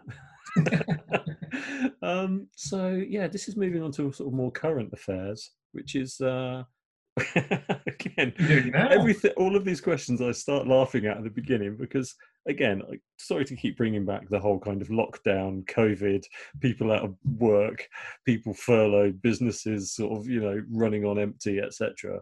Every one of these questions is basically geared to um, just the anti side of that. It's like the next question is, what are you doing now, and where would you like to go next? I'm glad you asked me that, Jake. what we're doing now. I'm trapped in my house. Where would you like to go? I'd like to go out of my house. Yeah. Yeah, well, I mean, obviously, the um, catastrophic pandemic, global issue, crisis, Mm. thousands and thousands of people aside. Um, what I'm doing is, you know, running, still running 1977, still working on projects. Yeah. I mean, one of the last larger projects that I've just recently finished with Sil- uh, was the visitor attraction at Silverstone. So, yeah. Silverstone Racetrack has got a brand new museum. It was opened by Prince Harry and Louis Armstrong. Oh, okay. Louis Armstrong? Fucking, sorry, Lewis Hamilton. Yeah. Uh, sorry, I'm tired now. Uh, a few a few weeks back. Um, so I did, you know, did all the graphics for that. So Great. rocking. Um, so that's good. Um, So have you been up to see it? Uh, Did you get to go up? yeah, no, I went, I went to the official opening, not the royal official opening. So I Yeah. went to the official opening, which was a few weeks before then. Yeah. Uh, and had a good tour around, saw all the graphics that we put together and, and what have you, Yeah. and client team. I mean, it was a big old client team. That was quite a project. I mean, that was like a turned into an 18 month project. Yeah, yeah. I can imagine. I haven't really ever done any large exhibition stuff like that. I've done a few bits and Yeah. pieces, but nothing like to that scale. So I can imagine the process must must take I mean, quite a while with that. It's not the biggest one of them. I mean, it was 30,000 30,000 square foot. Um, Yeah. No, 30,000 square meters, sorry, was the, um, the, the, the visitor attraction space that we've done all the graphics for. Yeah. The biggest one I did was the National Football Museum up in Manchester. Manchester, that's in the Urbis Yeah. building. Yeah. Designed all the graphics for that, and that's like across three or four floors, and yes, Right. that was a really big one. But no, so still doing design. Got a few, had a few projects on. Yeah. Well, it's one of those I'm happy- things where I think I think you know. Actually, I just saw in the news today that they're they're talking about you know the the sort of uh, relaxing of the social uh, distancing stuff and people potentially getting back to work and how you know how quickly can they get people in offices basically is is where that's heading. So who knows what what returning to normal will be like after this? But um, But then Yeah. going back to the questions. Yes, sorry, sorry, round yes. Um, no, so the other thing that I've been doing is um, going on from like when some of the questions that we had earlier is that because I've had free time with the change in how I was running 1977, it Mhm. allowed me to look into doing something else. And that's Yeah. something else that I wanted to do was I put together a range of kids books. So Yeah. I so this is pop, pop reads, right? pop reads, pop Yeah. reads books, Yeah. uh, which are great by the way. I have a I have a set. popreadsbooks.com. Uh, yeah, I can put it up down the bottom. They're in Waterstones and uh, Amazon and various other places. Yeah. But um, so working with the, the work that 1977 did, we did we do a lot of sports, leisure, entertainment, music, and what have you. And we did a lot of music work like for many many years. So we was working with Sony and EMI and Universal, and basically doing CDs and brands Yeah. and stuff like that, and merchandise and what have you. And through that. Um, got really good contacts within some of the licensing departments. So when I had my first daughter, uh, my only daughter, my first child, Your first Uh, time, yeah, yeah, you know, you've experienced it. You've you're reading a book to them, you know, and this was some scarecrow with a flippy floppy hat, and I was reading it for about the fourth time or whatever. Yeah. And it, I was just literally sitting there thinking to myself, why can I not be reading one of my favourite songs yeah, as an kids book. Yeah. And that kind of like was a little thing. why didn't that? So immediately next morning, get onto Amazon, trying to find, you know, some of my favourite songs that have been turned into kids books because Yeah. surely that's been done. And it hadn't really been done. So, Yeah. you know, I approached, I put together a little proposal, you know, set up, went in to see Sony, managed to So you just generated this this idea, and then you went and pitched it to them, Yeah, essentially. to generate see the idea. I, I, worked up a couple of spreads and a couple of um, covers and sample spreads of a couple of songs. Yeah. You know, using different illustration styles and what have you uh, to illustrate the lyrics. Yeah, And I'd- then- I'd be surprised if there are hardly any design companies or designers that w- w- that do that. I bet that's a rare occurrence for that that those things to align in that way. Yeah, possibly. I mean, it was a good good alignment. You know, having contacts or Yeah. being able to know who to speak to as a starting point, and then come, you know, did the idea, did branding, blah blah blah, did the designs, and they really loved it. And so you know, I got the worldwide licenses for it, and then so I just had to build that as a business. So I built a publishing business from from scratch Yeah, because why not? You know, why not? because why not? You know, I, I didn't know anything. I don't know anything about publishing, but all of a Yeah. sudden I now do. I didn't know that you had to buy ISBN numbers. okay, okay, yeah, and so my and now you do. Yeah. Now it's like, well, I've got more ISBN numbers than I know. what to do. and I've got all these ISBN numbers from my books and stuff. Yeah. And you know, and then learning everything that goes with that. So know, one thing that I didn't realise was you know you do your barcodes and stuff. This is mm-hmm. an aside, but you do your barcodes uh, with your ISBN number and what have you, and Yeah. got all books printed and stuff like that. Go to put them on Amazon. Amazon have their own system, right. so you have to pay Amazon for them. Oh, okay. To process your your details in it. Yeah. Okay. better than that. You can Yeah. you can either print out your own stickers Right. and cover your barcodes yourself on all of your items, Right. And supply them to Amazon, or Yeah. you can pay Amazon to do that for you. Right, Right. right, yeah, sure, sure. Oh, there, there's, yeah, I mean, there's a reason that they're one of the largest companies in the world, you know. Yeah, but going um, going back to what I'm doing now, so I'm kind of like doing pop reads as well, which you Yeah. know, is you know trying to get that going. You know, it's Mhm. very fledgling. I, did, I, I mean, as you know, I did a launch set of six books, which are just the first six of, of song, Yeah. Uh, Which are great, by the way, and the illustrations are all really cool, and you know, Yeah, it's I a mean- really nice idea, and you know, I like Yeah, that I they, think- they come with records in them, and uh, yeah, it's um, it's yeah, I mean good. that was that was the fun bit, you know, being able to you know do the limited edition set that comes with a little seven inch vinyl of the Yeah, song yeah, really cool. in an interesting way for for, for you know for your little ones and stuff. yeah, Um, but I mean, the illustrations I really enjoyed doing. But again, going back to our earlier point about that, I'm a ma- I'm a jack of all trades, master of none. Mm. You know, I look at those, I look at some of the illustrations, and you know, I just know that if I'd have got a good illustrator, you know, a professional illustrator working on these books, on these Hmm. songs, they'll be a hundred times better. And Yeah, I- but I mean, you're always going to, But you know, no, you're always going to be your worst critic. I like them; I think they're great, but you know, it's it's hard when you look at something you think, Well, you know, if it had been done differently, or if you'd have had like another No, two weeks on that one. if the one of the premises of what I was doing initially. I mean, I'm slightly changing what I'm thinking about how I'm going to go move forward with it. But initially, when I was doing it, the whole idea was that I would brief in illustrators hmm I really like from Yeah, lots of different fields. So you know, it could be because uh, I mean, I really, I really love what Noma Bar does. You know, from an editorial point of view and Yeah. with adverts and stuff like that. Yeah. I just thought, wouldn't it be awesome to go up to a Noma Bar and say, "What's your favourite song?" and get him to do that. Yeah, yeah, yeah. so then good. so then the, the kind of the next evolution of that would be to have a series of different illustrators and maybe photographers as well you know the creatives that- idea. You know, it was going to be, you know, each each book would have its own distinct illustration style Yeah.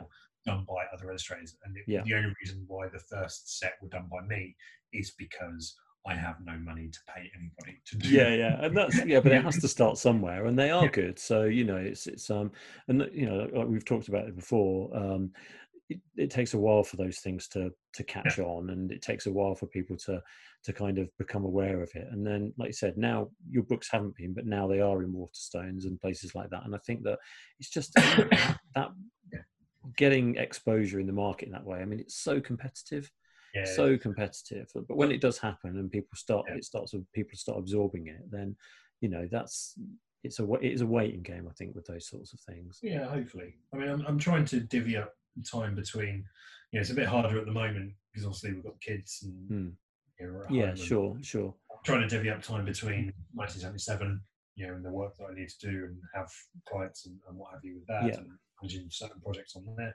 yeah and breeds and your own yeah. stuff yeah and i think that Yeah, that's sometimes I've got sometimes I've got more time on one, sometimes I've got less time on the other, and you know, Yeah. it's, it's, it's kind of. but the fact is is you get to do both and that's a cool thing you know it's um that was quite fun. So um, you know, again, just gave it a punt. Yeah, no it's good and I, I really like them and we'll um yeah I, I if you want me to do some illustrations for one if this is a weird way of asking then uh i've got time I don't think you can afford me. I don't think I could. I don't think I could. Um, right, so we've got one more question left, actually, uh, because you get off the question number 10, sort of.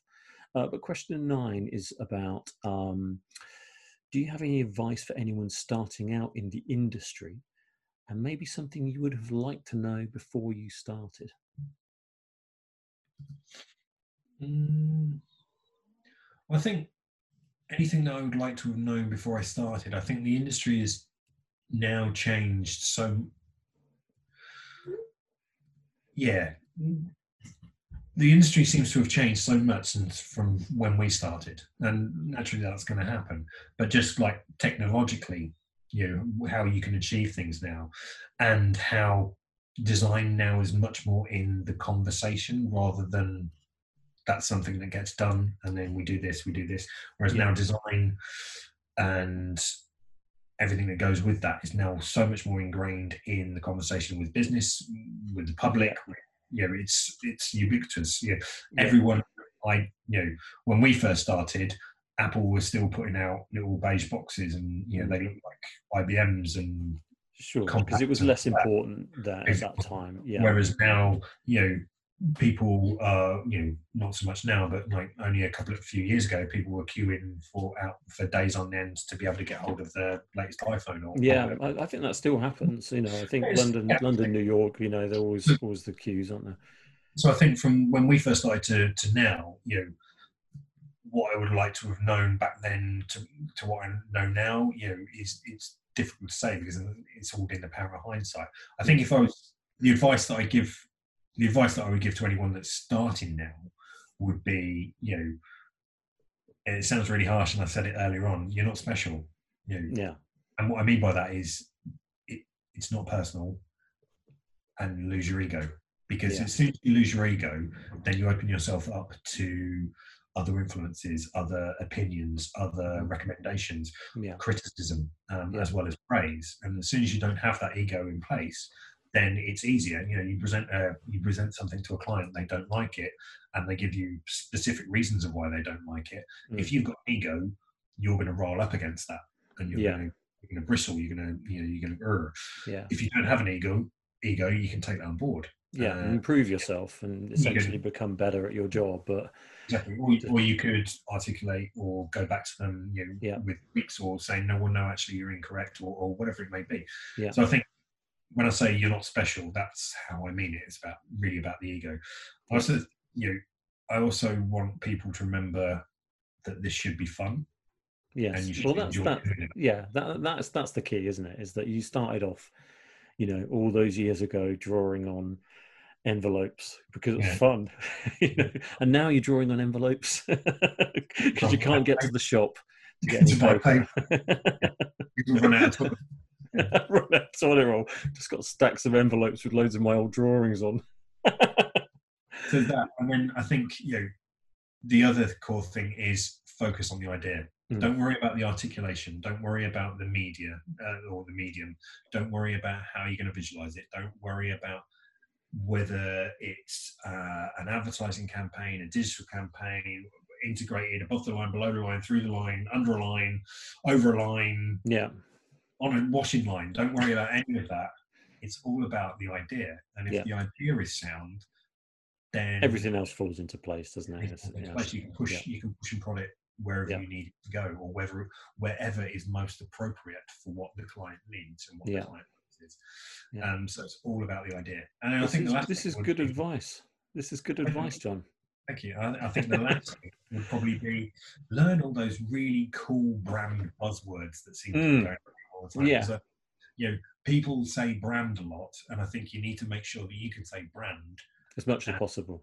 and as much as possible and maybe say it in an interesting way that people haven't heard it before maybe throw in some adjectives with Hmm. the word brand to make it all sound super super cool Hip and trendy, as the kids say. I think. I think they Yeah. still say that. I think they still say that. yeah So that was like the last question because, like, the the tenth question is actually the last question, which is um, you to give me a question to ask the next poor sorry soul that comes on this podcast, and it can be design related, it could be personal, I it could be again, offensive. obviously in, in the current situation of we're in lockdown and stuff like that it would be oh so what's the first thing you're going to do when you get out of lockdown ah, But- that's a good question. Yeah, and then the other the other question would be why are you talking work from home. Work from home. Yeah. Well, I think um, thinking about it, I think there's there's there's lots of questions that you could ask that would be really interesting. But one of the things that I've been looking at, yeah, because I'm quite into my tech and stuff. I like Mm. gadgets. I like Yeah. tech. And I Bit of wireless charging. We talked about Oh. that earlier. yeah. That was a rock and roll conversation. um, but I'm, I'm very much interested in technology and how things are, are looking. And like, yeah, to the extent Paul and myself worked, uh, did an identity, and well, brand strategy and an identity for uh, a race course that never got never got built, but it was Hmm. close to being built. Um, they had the design for the track and everything like that. So the identity that we created took the outline of the track, and then we applied various different data points to that within this computer program, this Okay. computer model, yeah, which yeah. then interpolated, like distorted it, and blew it, flared it, and all this kind Yeah. of thing. So the idea being that we had a, a constantly evolving um, identity that was based on actual real life data because you could feed in data from you know average speeds, corner, Okay, yeah, yeah, and it just created these interesting shapes. elevators and it created all of these all based on the all based on the track and the idea Yeah. being is that you? Know if you went there for a track day your fastest lap could then be 3d printed into a Oh, cool. Yeah, yeah, yeah. Yeah, so- so it's about a way of using technology and data in a graphic and an interesting way. So I'm, I'm interested in that kind of thing. So what i'd like to ask is how whoever it may be how do they see technology impacting upon what they do? And do they worry that they're going to lose do they are they going to lose the craft are we close to losing the craft of what we do? Okay, yeah, you think the technology is overtaking the possibly you know because anyone now can download well you can download the adobe set but you, Mm. you know even on your iphone or whatever you can download some really powerful software which allow you to do some really you know quite lovely layouts of like image and text and video Mm-hmm. and what have you you know if you're a photographer you know obviously there's instagram but there's a whole host of different apps and cameras now that have Yeah. so many amazing auto features and stuff i mean Yeah. you've got the same phone as me Yeah. and like that portrait mode in that That was great. Is, is a bit bonkers, really. It's You know, turned everyone into an amazing photographer, basically. Exactly. So, in a world where you know we can utilize technology to make things that good, Hmm.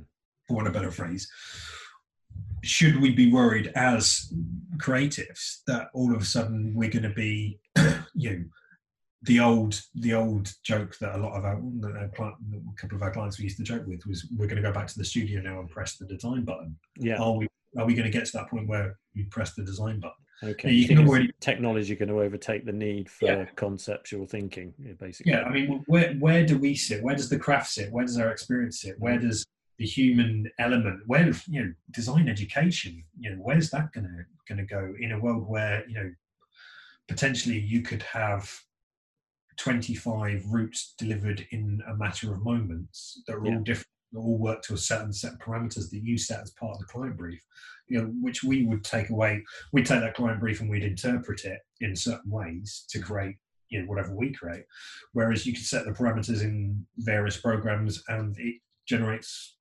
multiple options for you straight away Yeah, yeah. so where where where do you see it going how Yeah.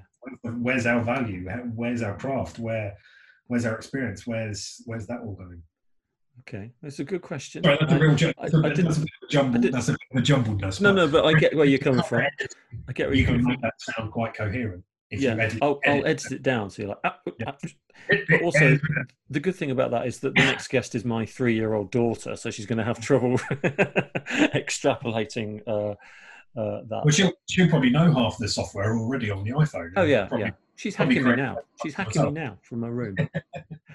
um. So yeah, John, I think I think that might be it. The, the longest podcast and the first podcast, the most Yeah, important. no. The the longest podcast you've ever done How about it's that? the longest. It's the longest one. I think it might be the longest one anyone's ever done. I think we've Yeah. just broken a record, literally broken the podcast record. But I just Yes. wanted to say thanks very much for doing this because obviously, Thank you uh, much for me. you know, um, and you're still up for tomorrow night as well, yeah. yeah absolutely yeah, Um, I've got another. we've done years one to two so yeah, exactly. Yeah, but um, yeah, thanks very much. I really appreciate it. It's been great to catch up with you. Uh, anyway, no worries um, and uh, yeah, it's been really interesting. So thanks for that. no worries take it easy And there you have it. If you made it this far, then congratulations. It was a little bit of a long one. If you would like to take part in any of these podcasts or have any questions that you'd like me to put forward to these creatives I'm talking to, then please hit me up. The best way to do that will be through Twitter. My details are J, J A Y, at love deadline, which is one word. And uh, yeah, I'll get back to you. So you can also find all the other usual links uh, for the podcast and any other contact details in the descriptor below, as I mentioned before. And uh, there's nothing else to say other than next time I will be interviewing a corporate photographer with an interesting batch of stories about how he came up through the ranks, which should be quite a good one. But for now, as always, be good, stay safe, and be kind to one another.